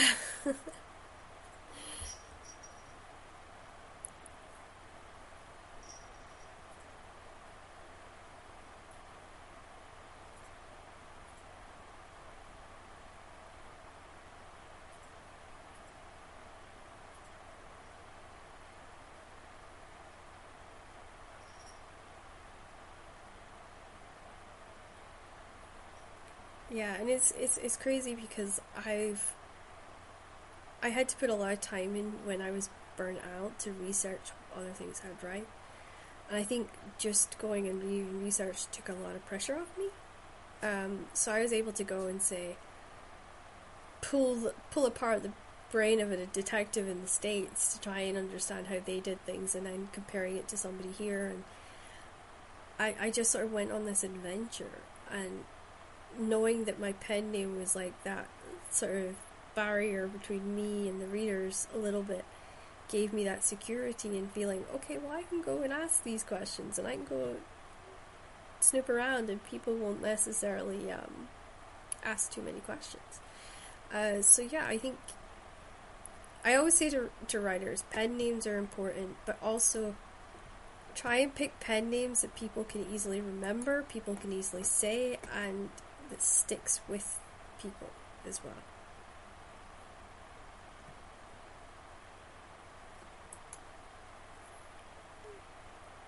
Exactly. Yeah. Yeah, exactly. Like I I've been trying to work out what my crime pen name is going to be and I'm nowhere near it. I'm just I'm just not. Um I kind of hope it's just gonna pop in my head at some point, uh, but so far nothing. And it's it's weird. Uh, eventually, I'll get to that point where, you know, it'll it'll come through and it'll be easy to understand. So, I hope.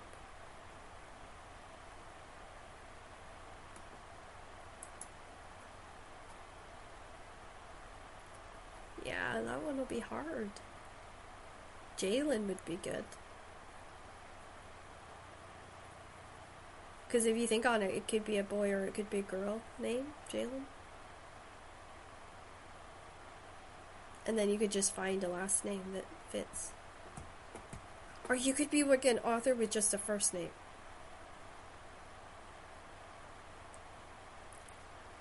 Well, I mean, it worked for her. I, you know, and it, you know, there's like Beyonce and there's like, you know, it's just a thing now, isn't it, really?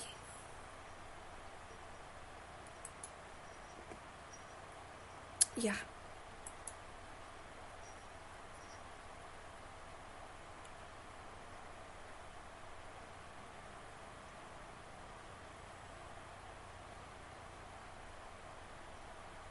Exactly.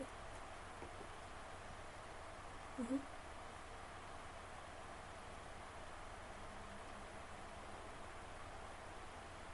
It makes it easier too because it it can sort of be like, okay, well, I'm doing this, but there's that kind of, as I said, it's like you you've got your personal life and then you've got your professional life. It gives you that kind of that wall that you know you can go in and do your professional life, but then you can come back and you can close the door and then you're that you're you're yourself again. Um, and I think a lot of women are finding that easier as well. And if somebody in their local area figures out that they're that author, is not it's not as easy to figure it out, you know. And I think that's really important. When I went back after I'd started publishing, I was a bit nervous because I stole Mick Carrington from my family tree, and I thought, you know, oh gosh, like somebody's gonna put this together, and nobody in the local community ever did it wasn't until I sort of said, "Yeah, I'm I'm Mick Carrington," that they were like, "Holy crap!" You know, it was that that realization. Um. But yeah, like I I think it's it plays a more important part than I think people realize. So why do you think you chose the genres that you did? Like, what what do you think drove you to to cozies and and to write all these different genres?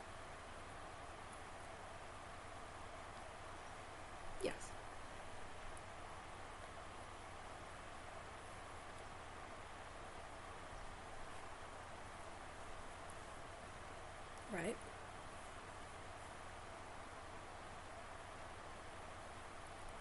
I was into that too, yeah. I own all of them, yep.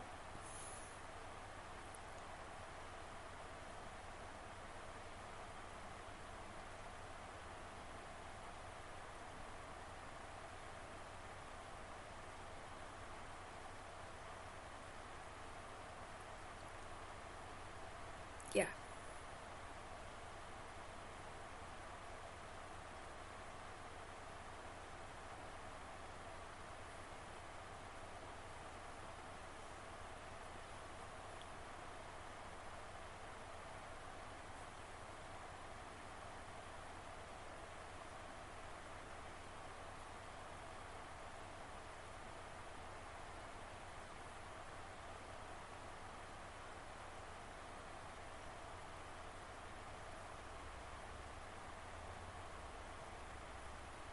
Yeah.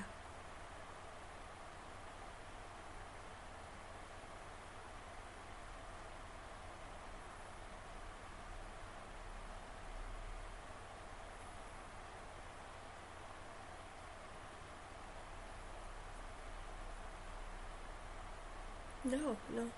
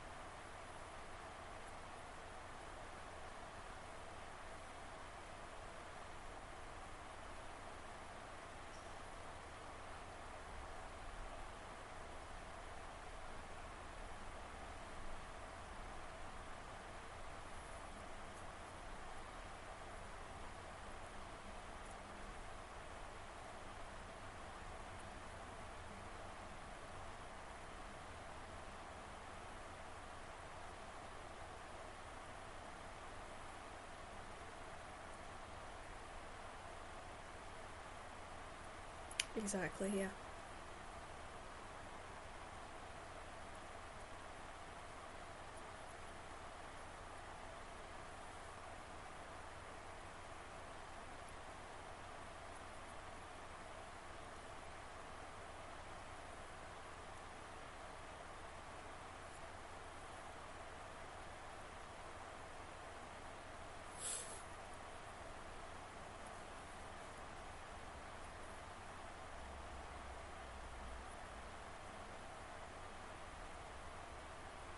Wow. That's incredible, yeah.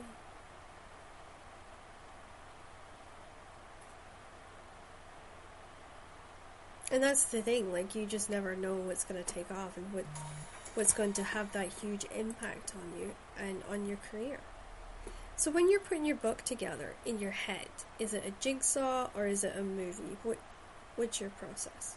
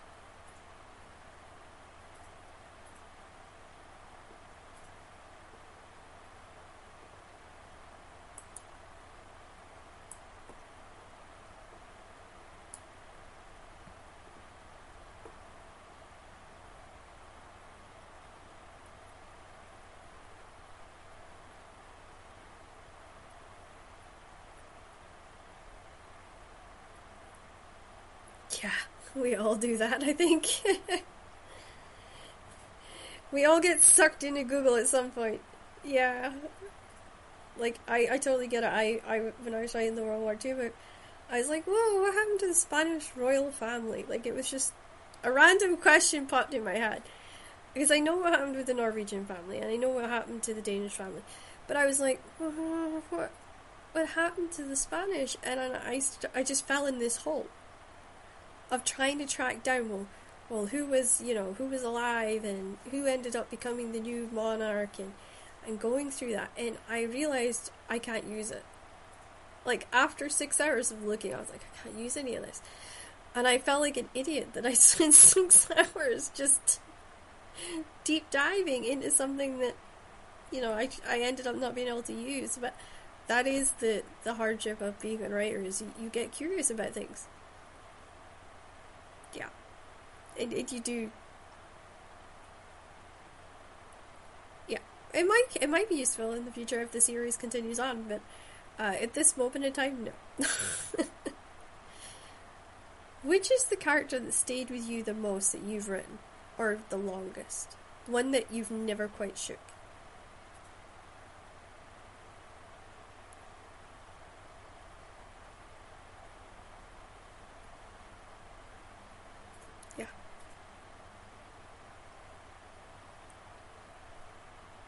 Yeah, of course, yeah.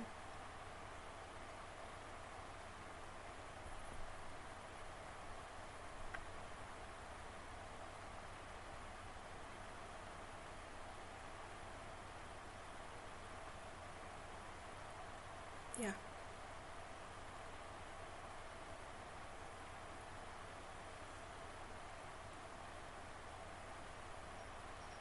Yeah.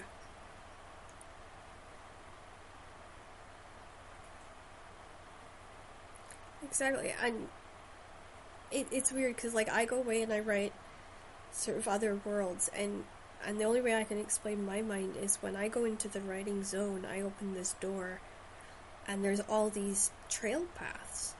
And I never quite know which one's to lead to what series. And I can just, you know, I go right or I go straight ahead or I go left and I, I end up in these these worlds, these just gigantic worlds. And in a way I have to kind of mark it in my mind where I am on that trail. And I just have to follow it to the end. Sometimes I'll, I'll get pulled off the trail and I'll be like, oh, I have to go because, you know, my my editor wants this or my publisher wants that. And I'll go and I'll have to write something else.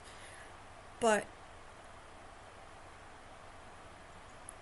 yeah, it, but it, it that's the thing. Like, I mean, Marie's world, there's going to be a huge kill. Um, a character is going to get killed off in it, and I won't say who because it'll give it away. Well, yeah, it's not Marie, but one of the one of the sisters is, you know, like one of the family is going to die. Um, and it's going to change the course of the entire series. And I know, almost like when that book comes out and people start reading it, I will be like the first one hiding under the sofa, you know, not not wanting to see like, yeah, the responses and stuff. I know it's to be pretty brutal, um, but.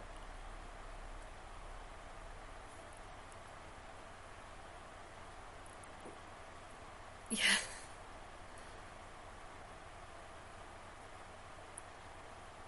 Yep. Yep.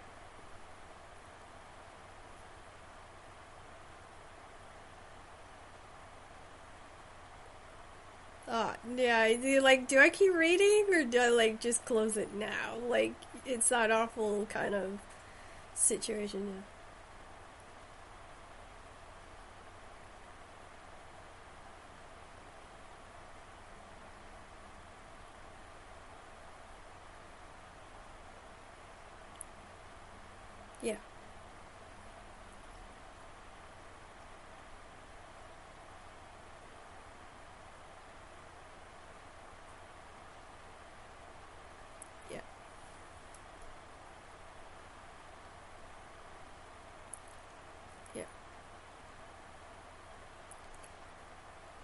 I, I have a feeling my, my, my editor is going to fight me on this.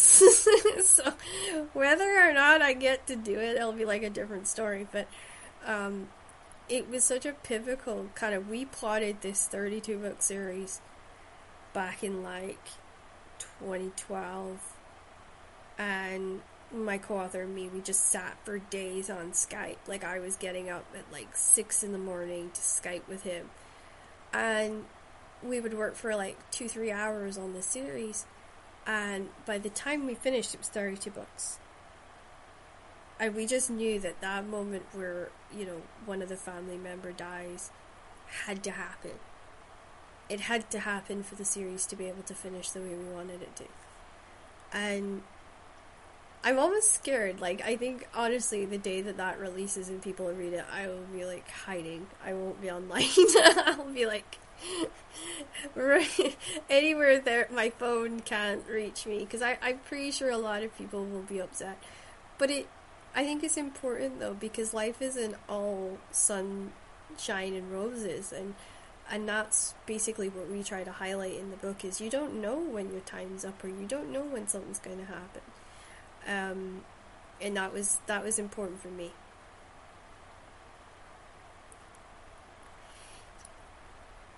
I I can sympathize actually with that. Yeah, I can sympathize with that. Is there a character you've got that you wish you could write more about? That you've maybe not gone back and explored?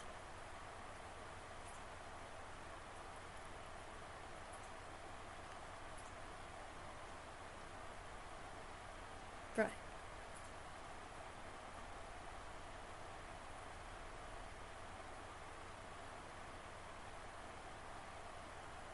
Yeah. Yeah.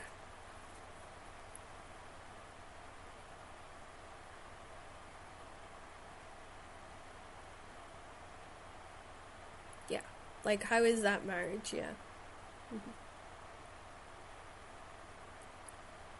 in that first year of marriage too, there's so much that happens. Like that first year determines whether you guys are going to last for like a long time or whether you're going to, you know, burn out within that first sort of I think it's like 18 months most people survive. So I think that story in itself, if you're able to go back and tell that, would be so powerful.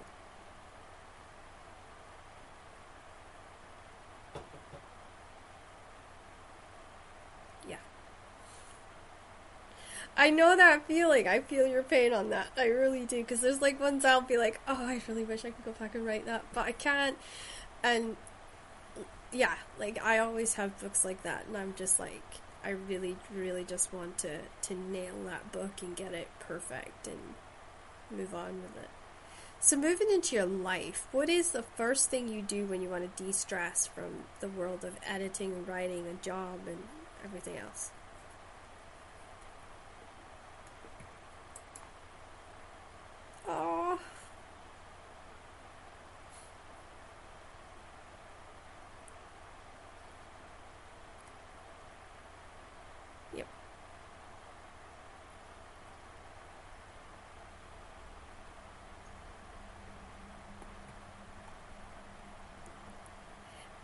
That that's my argument to everyone. Like I look at my two kittens and they're like my my kids. Like I tell them off like they're my kids, and I, you know, always been like that. Um, and it's funny because I, yeah, I do. Oh gosh, I talk to them all the time, and you can actually see them rolling their eyes. They've started doing that in the last year, where one of them just looks at me and he, yeah, and he opens his eyes really big so I can see, and then he just circles his eyes, and I'm like, really? Did you just roll your eyes at me? Um, you know, especially the youngest one. He he tends to do it the most. He'll sit on the edge of the bath, and I'll be trying to figure out something, and he'll he because I do it all the time with with different people. I, you know, if they're talking a lot rubbish, and I can't turn around and say you're talking a lot rubbish, I'll just roll my eyes. Um, so I think they've picked it up from me, but it's so frustrating when they do it to me. It's like honestly, they're just tired of the conversations Are like, they'll look anywhere but you. so yeah, I mean, but yeah, I couldn't have gotten through it.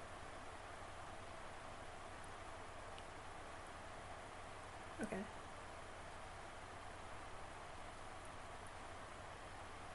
Yeah.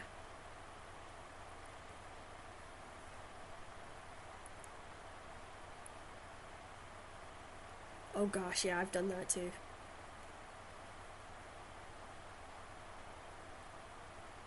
Yeah.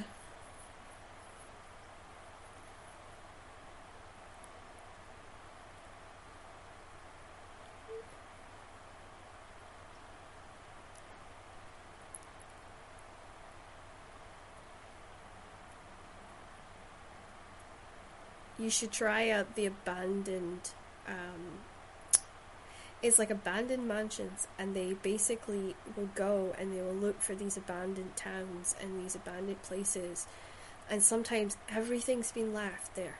And they basically explain like they deep dive the places they go to and then they explain and try and solve the mystery of why that place has just been abandoned. And i those if i watch one i end up watching more like i will lose my whole day if i if i give in to one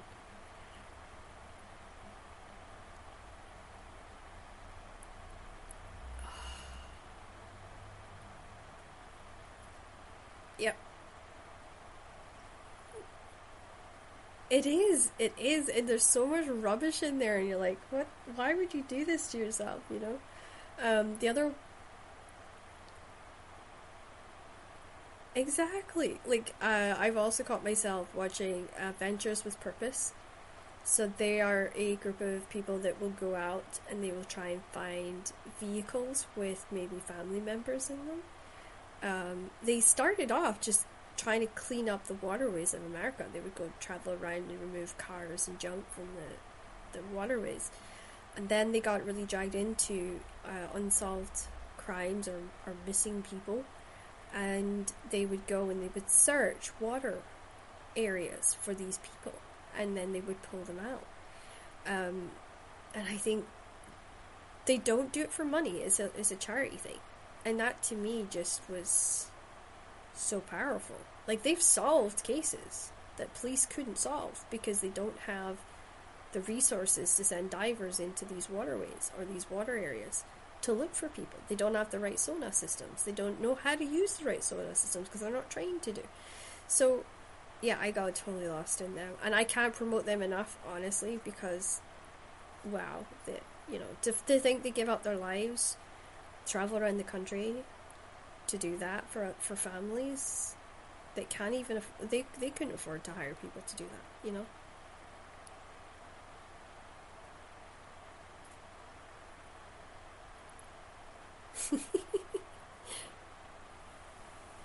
there is, yeah, I, I I've seen it.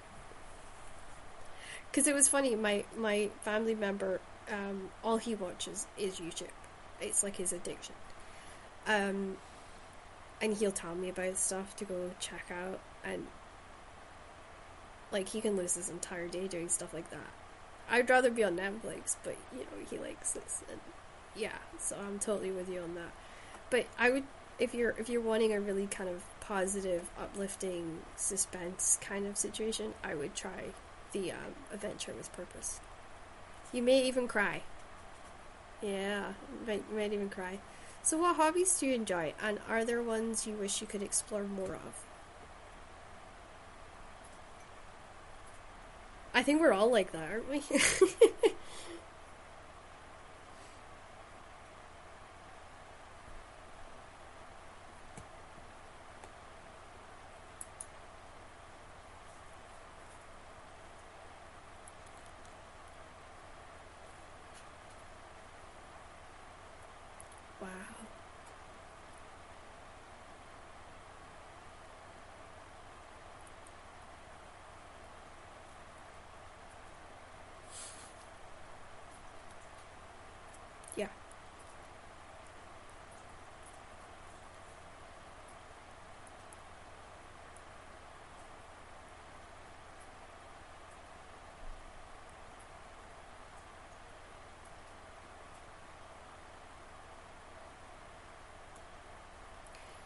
So what do you think of like the the book crates that do the sort of the illustrations, like the the FairyLoots and the Illumicrates? Have you seen any of their work? Well, when you're talking about illustration and the artwork, they basically now will print these beautiful covers, and when you open them up, there'll be like a scene from the novel inside. And then when you open the front of the book, there's artwork that somebody has spent a lot of time designing, and they print these into the books. And it's it makes the books really like a one-off kind of exclusive. And I wondered if you'd seen any of that and what your thoughts were.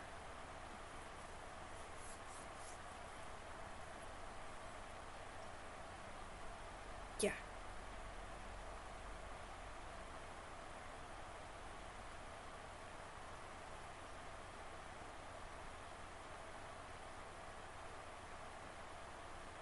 Yeah.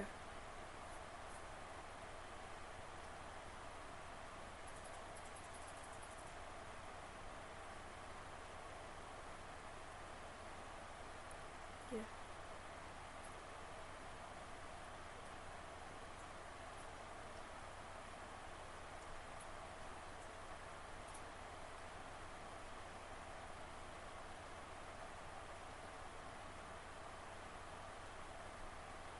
Of course, yeah.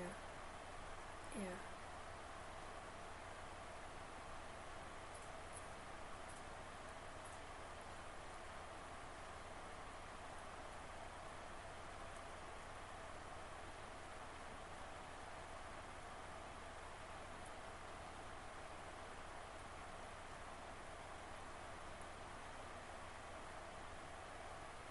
To make that back, yeah.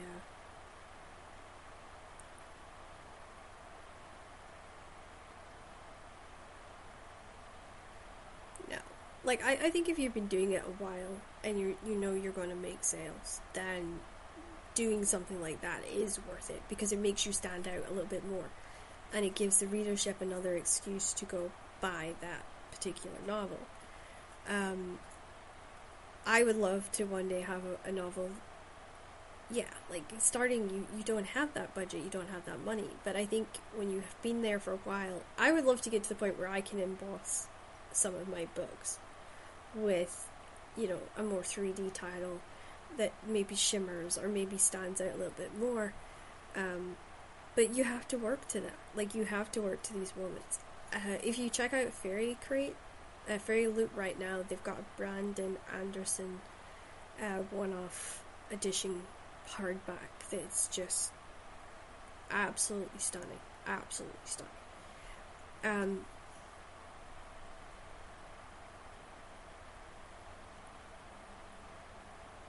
yeah. Well, my dream is to one day get picked up by a big mainstream publisher where I don't need to think about what the you know what's being done with the covers and stuff, and knowing that the covers will just be great, and you know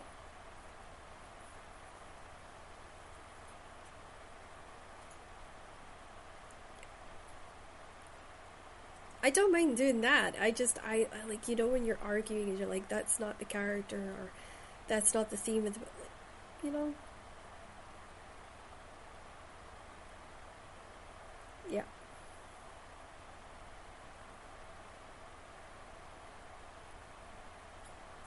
Yeah.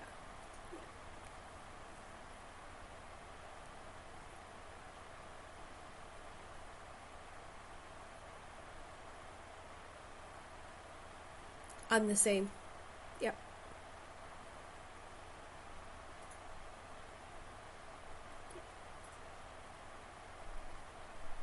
Do you end up choosing actors like because you see them in something and it, it just sticks with you? Oh, that's that could be somebody that's a character in my book.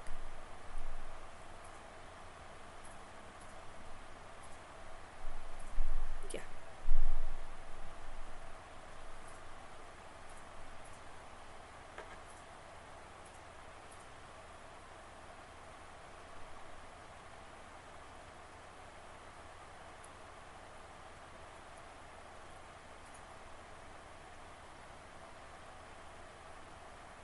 Wow. Yeah.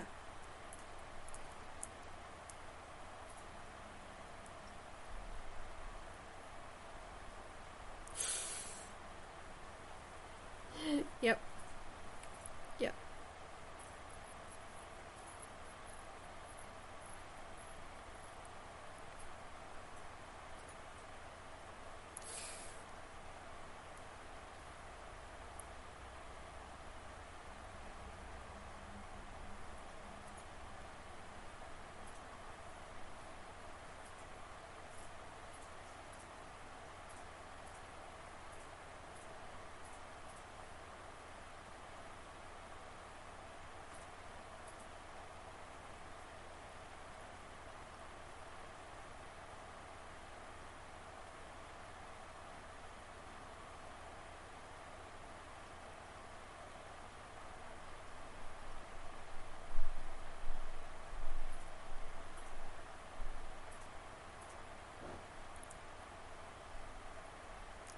It is.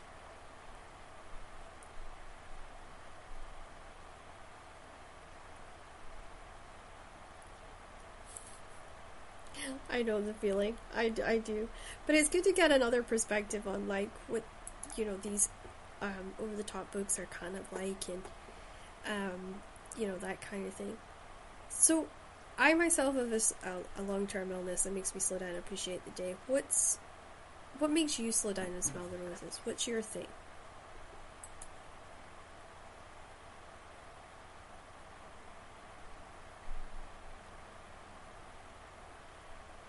Yeah.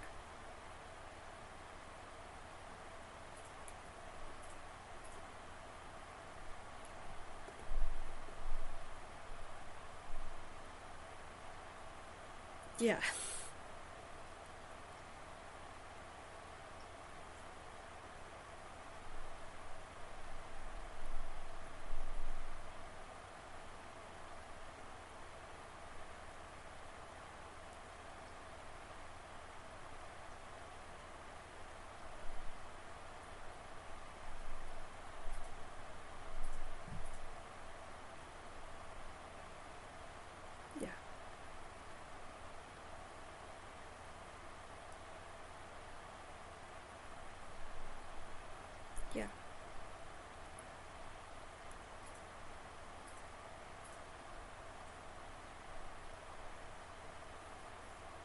No, I think I think our animals are are just huge parts of our family and are parts of our lives that we can cherish and be grateful for. so, where's your favorite place to curl up and read?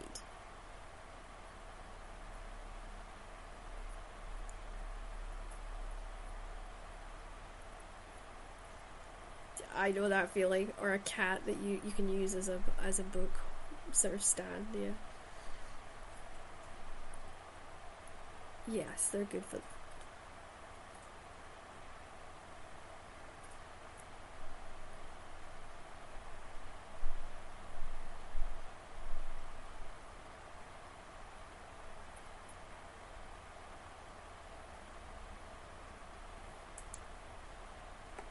It is. It, it, I know that feeling too. It, it could be just such a, a nice stress relief as well. So we've come to the word game part of the, the show, which means you survived the podcast, and now we're going to have a bit of fun, or at least the listeners like uh, to hear these crazy answers we always come up with. So your first word is summer.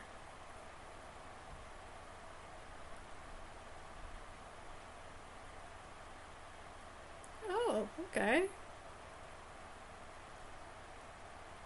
I suppose that's different, yeah. How about warm? So it could be warm weather, it could be just warm rays on your face.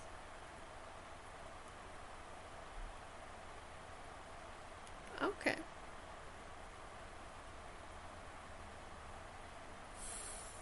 Well, that's warm. Yeah, I'll give you that one. How about sunshine?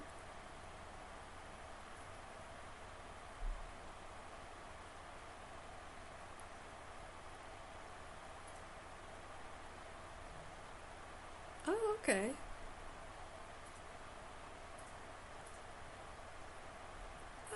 I can see where you're going with it, yeah. Okay, fields. Yeah, there's sun, yeah. So you've got fields as your next one.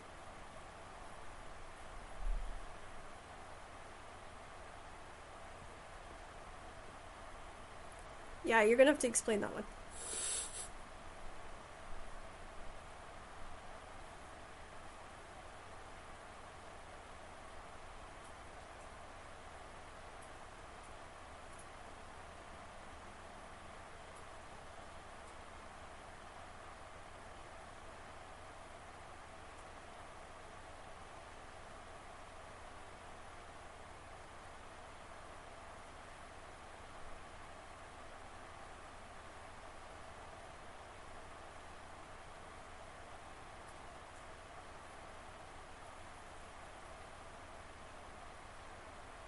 Yeah, big change. Yeah.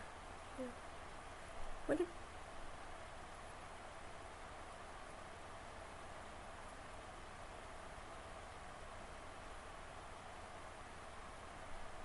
all right. Okay.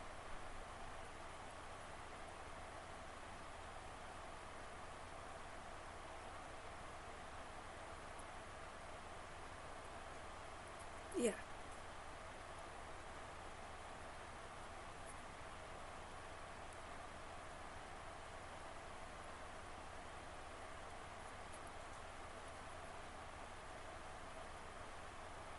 Yeah.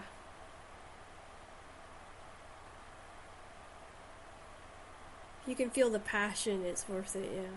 I, I totally agree with you on that one. True. What about mountains?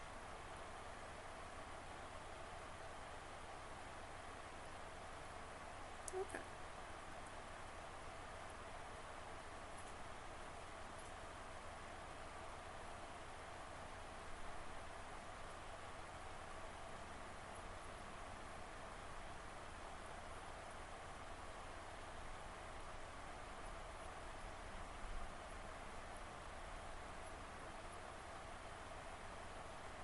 Sounds interesting. Um, what about lakes?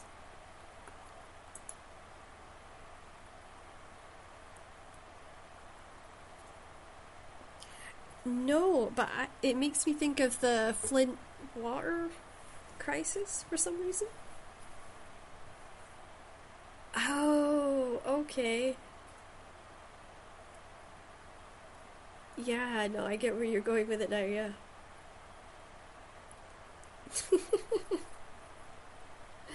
yeah, because just when you said Flint, and I was like, oh, Michigan, Flint town in Michigan. Oh, I don't know why, but I just instantly, I went there, I, you know, because of the whole news thing that's been going on with them. What about River?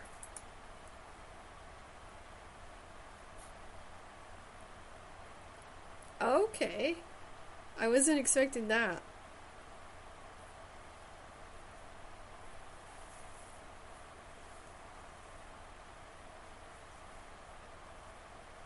I like that. Yeah. It, I, I, I have heard of it in passing. I just haven't had the opportunity to pick it up and actually sort of dive into it.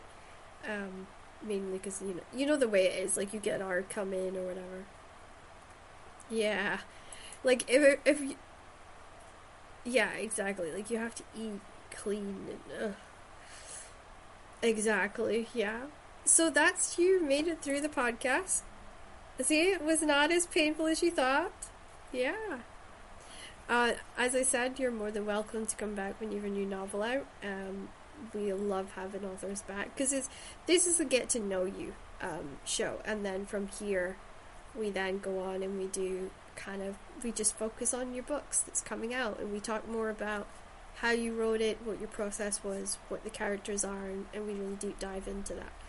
Um, but it has been an absolute honor to have you on. I was so delighted you got back to me on Facebook because I wasn't thinking, you know. Um, but yeah, I will have to have you back. Well, folks, uh, as I said, that's the end of the podcast. We've got another bestseller who's coming back on the show, and I can't wait to share them with you. So you'll have to stick around to see who's going to be appearing next.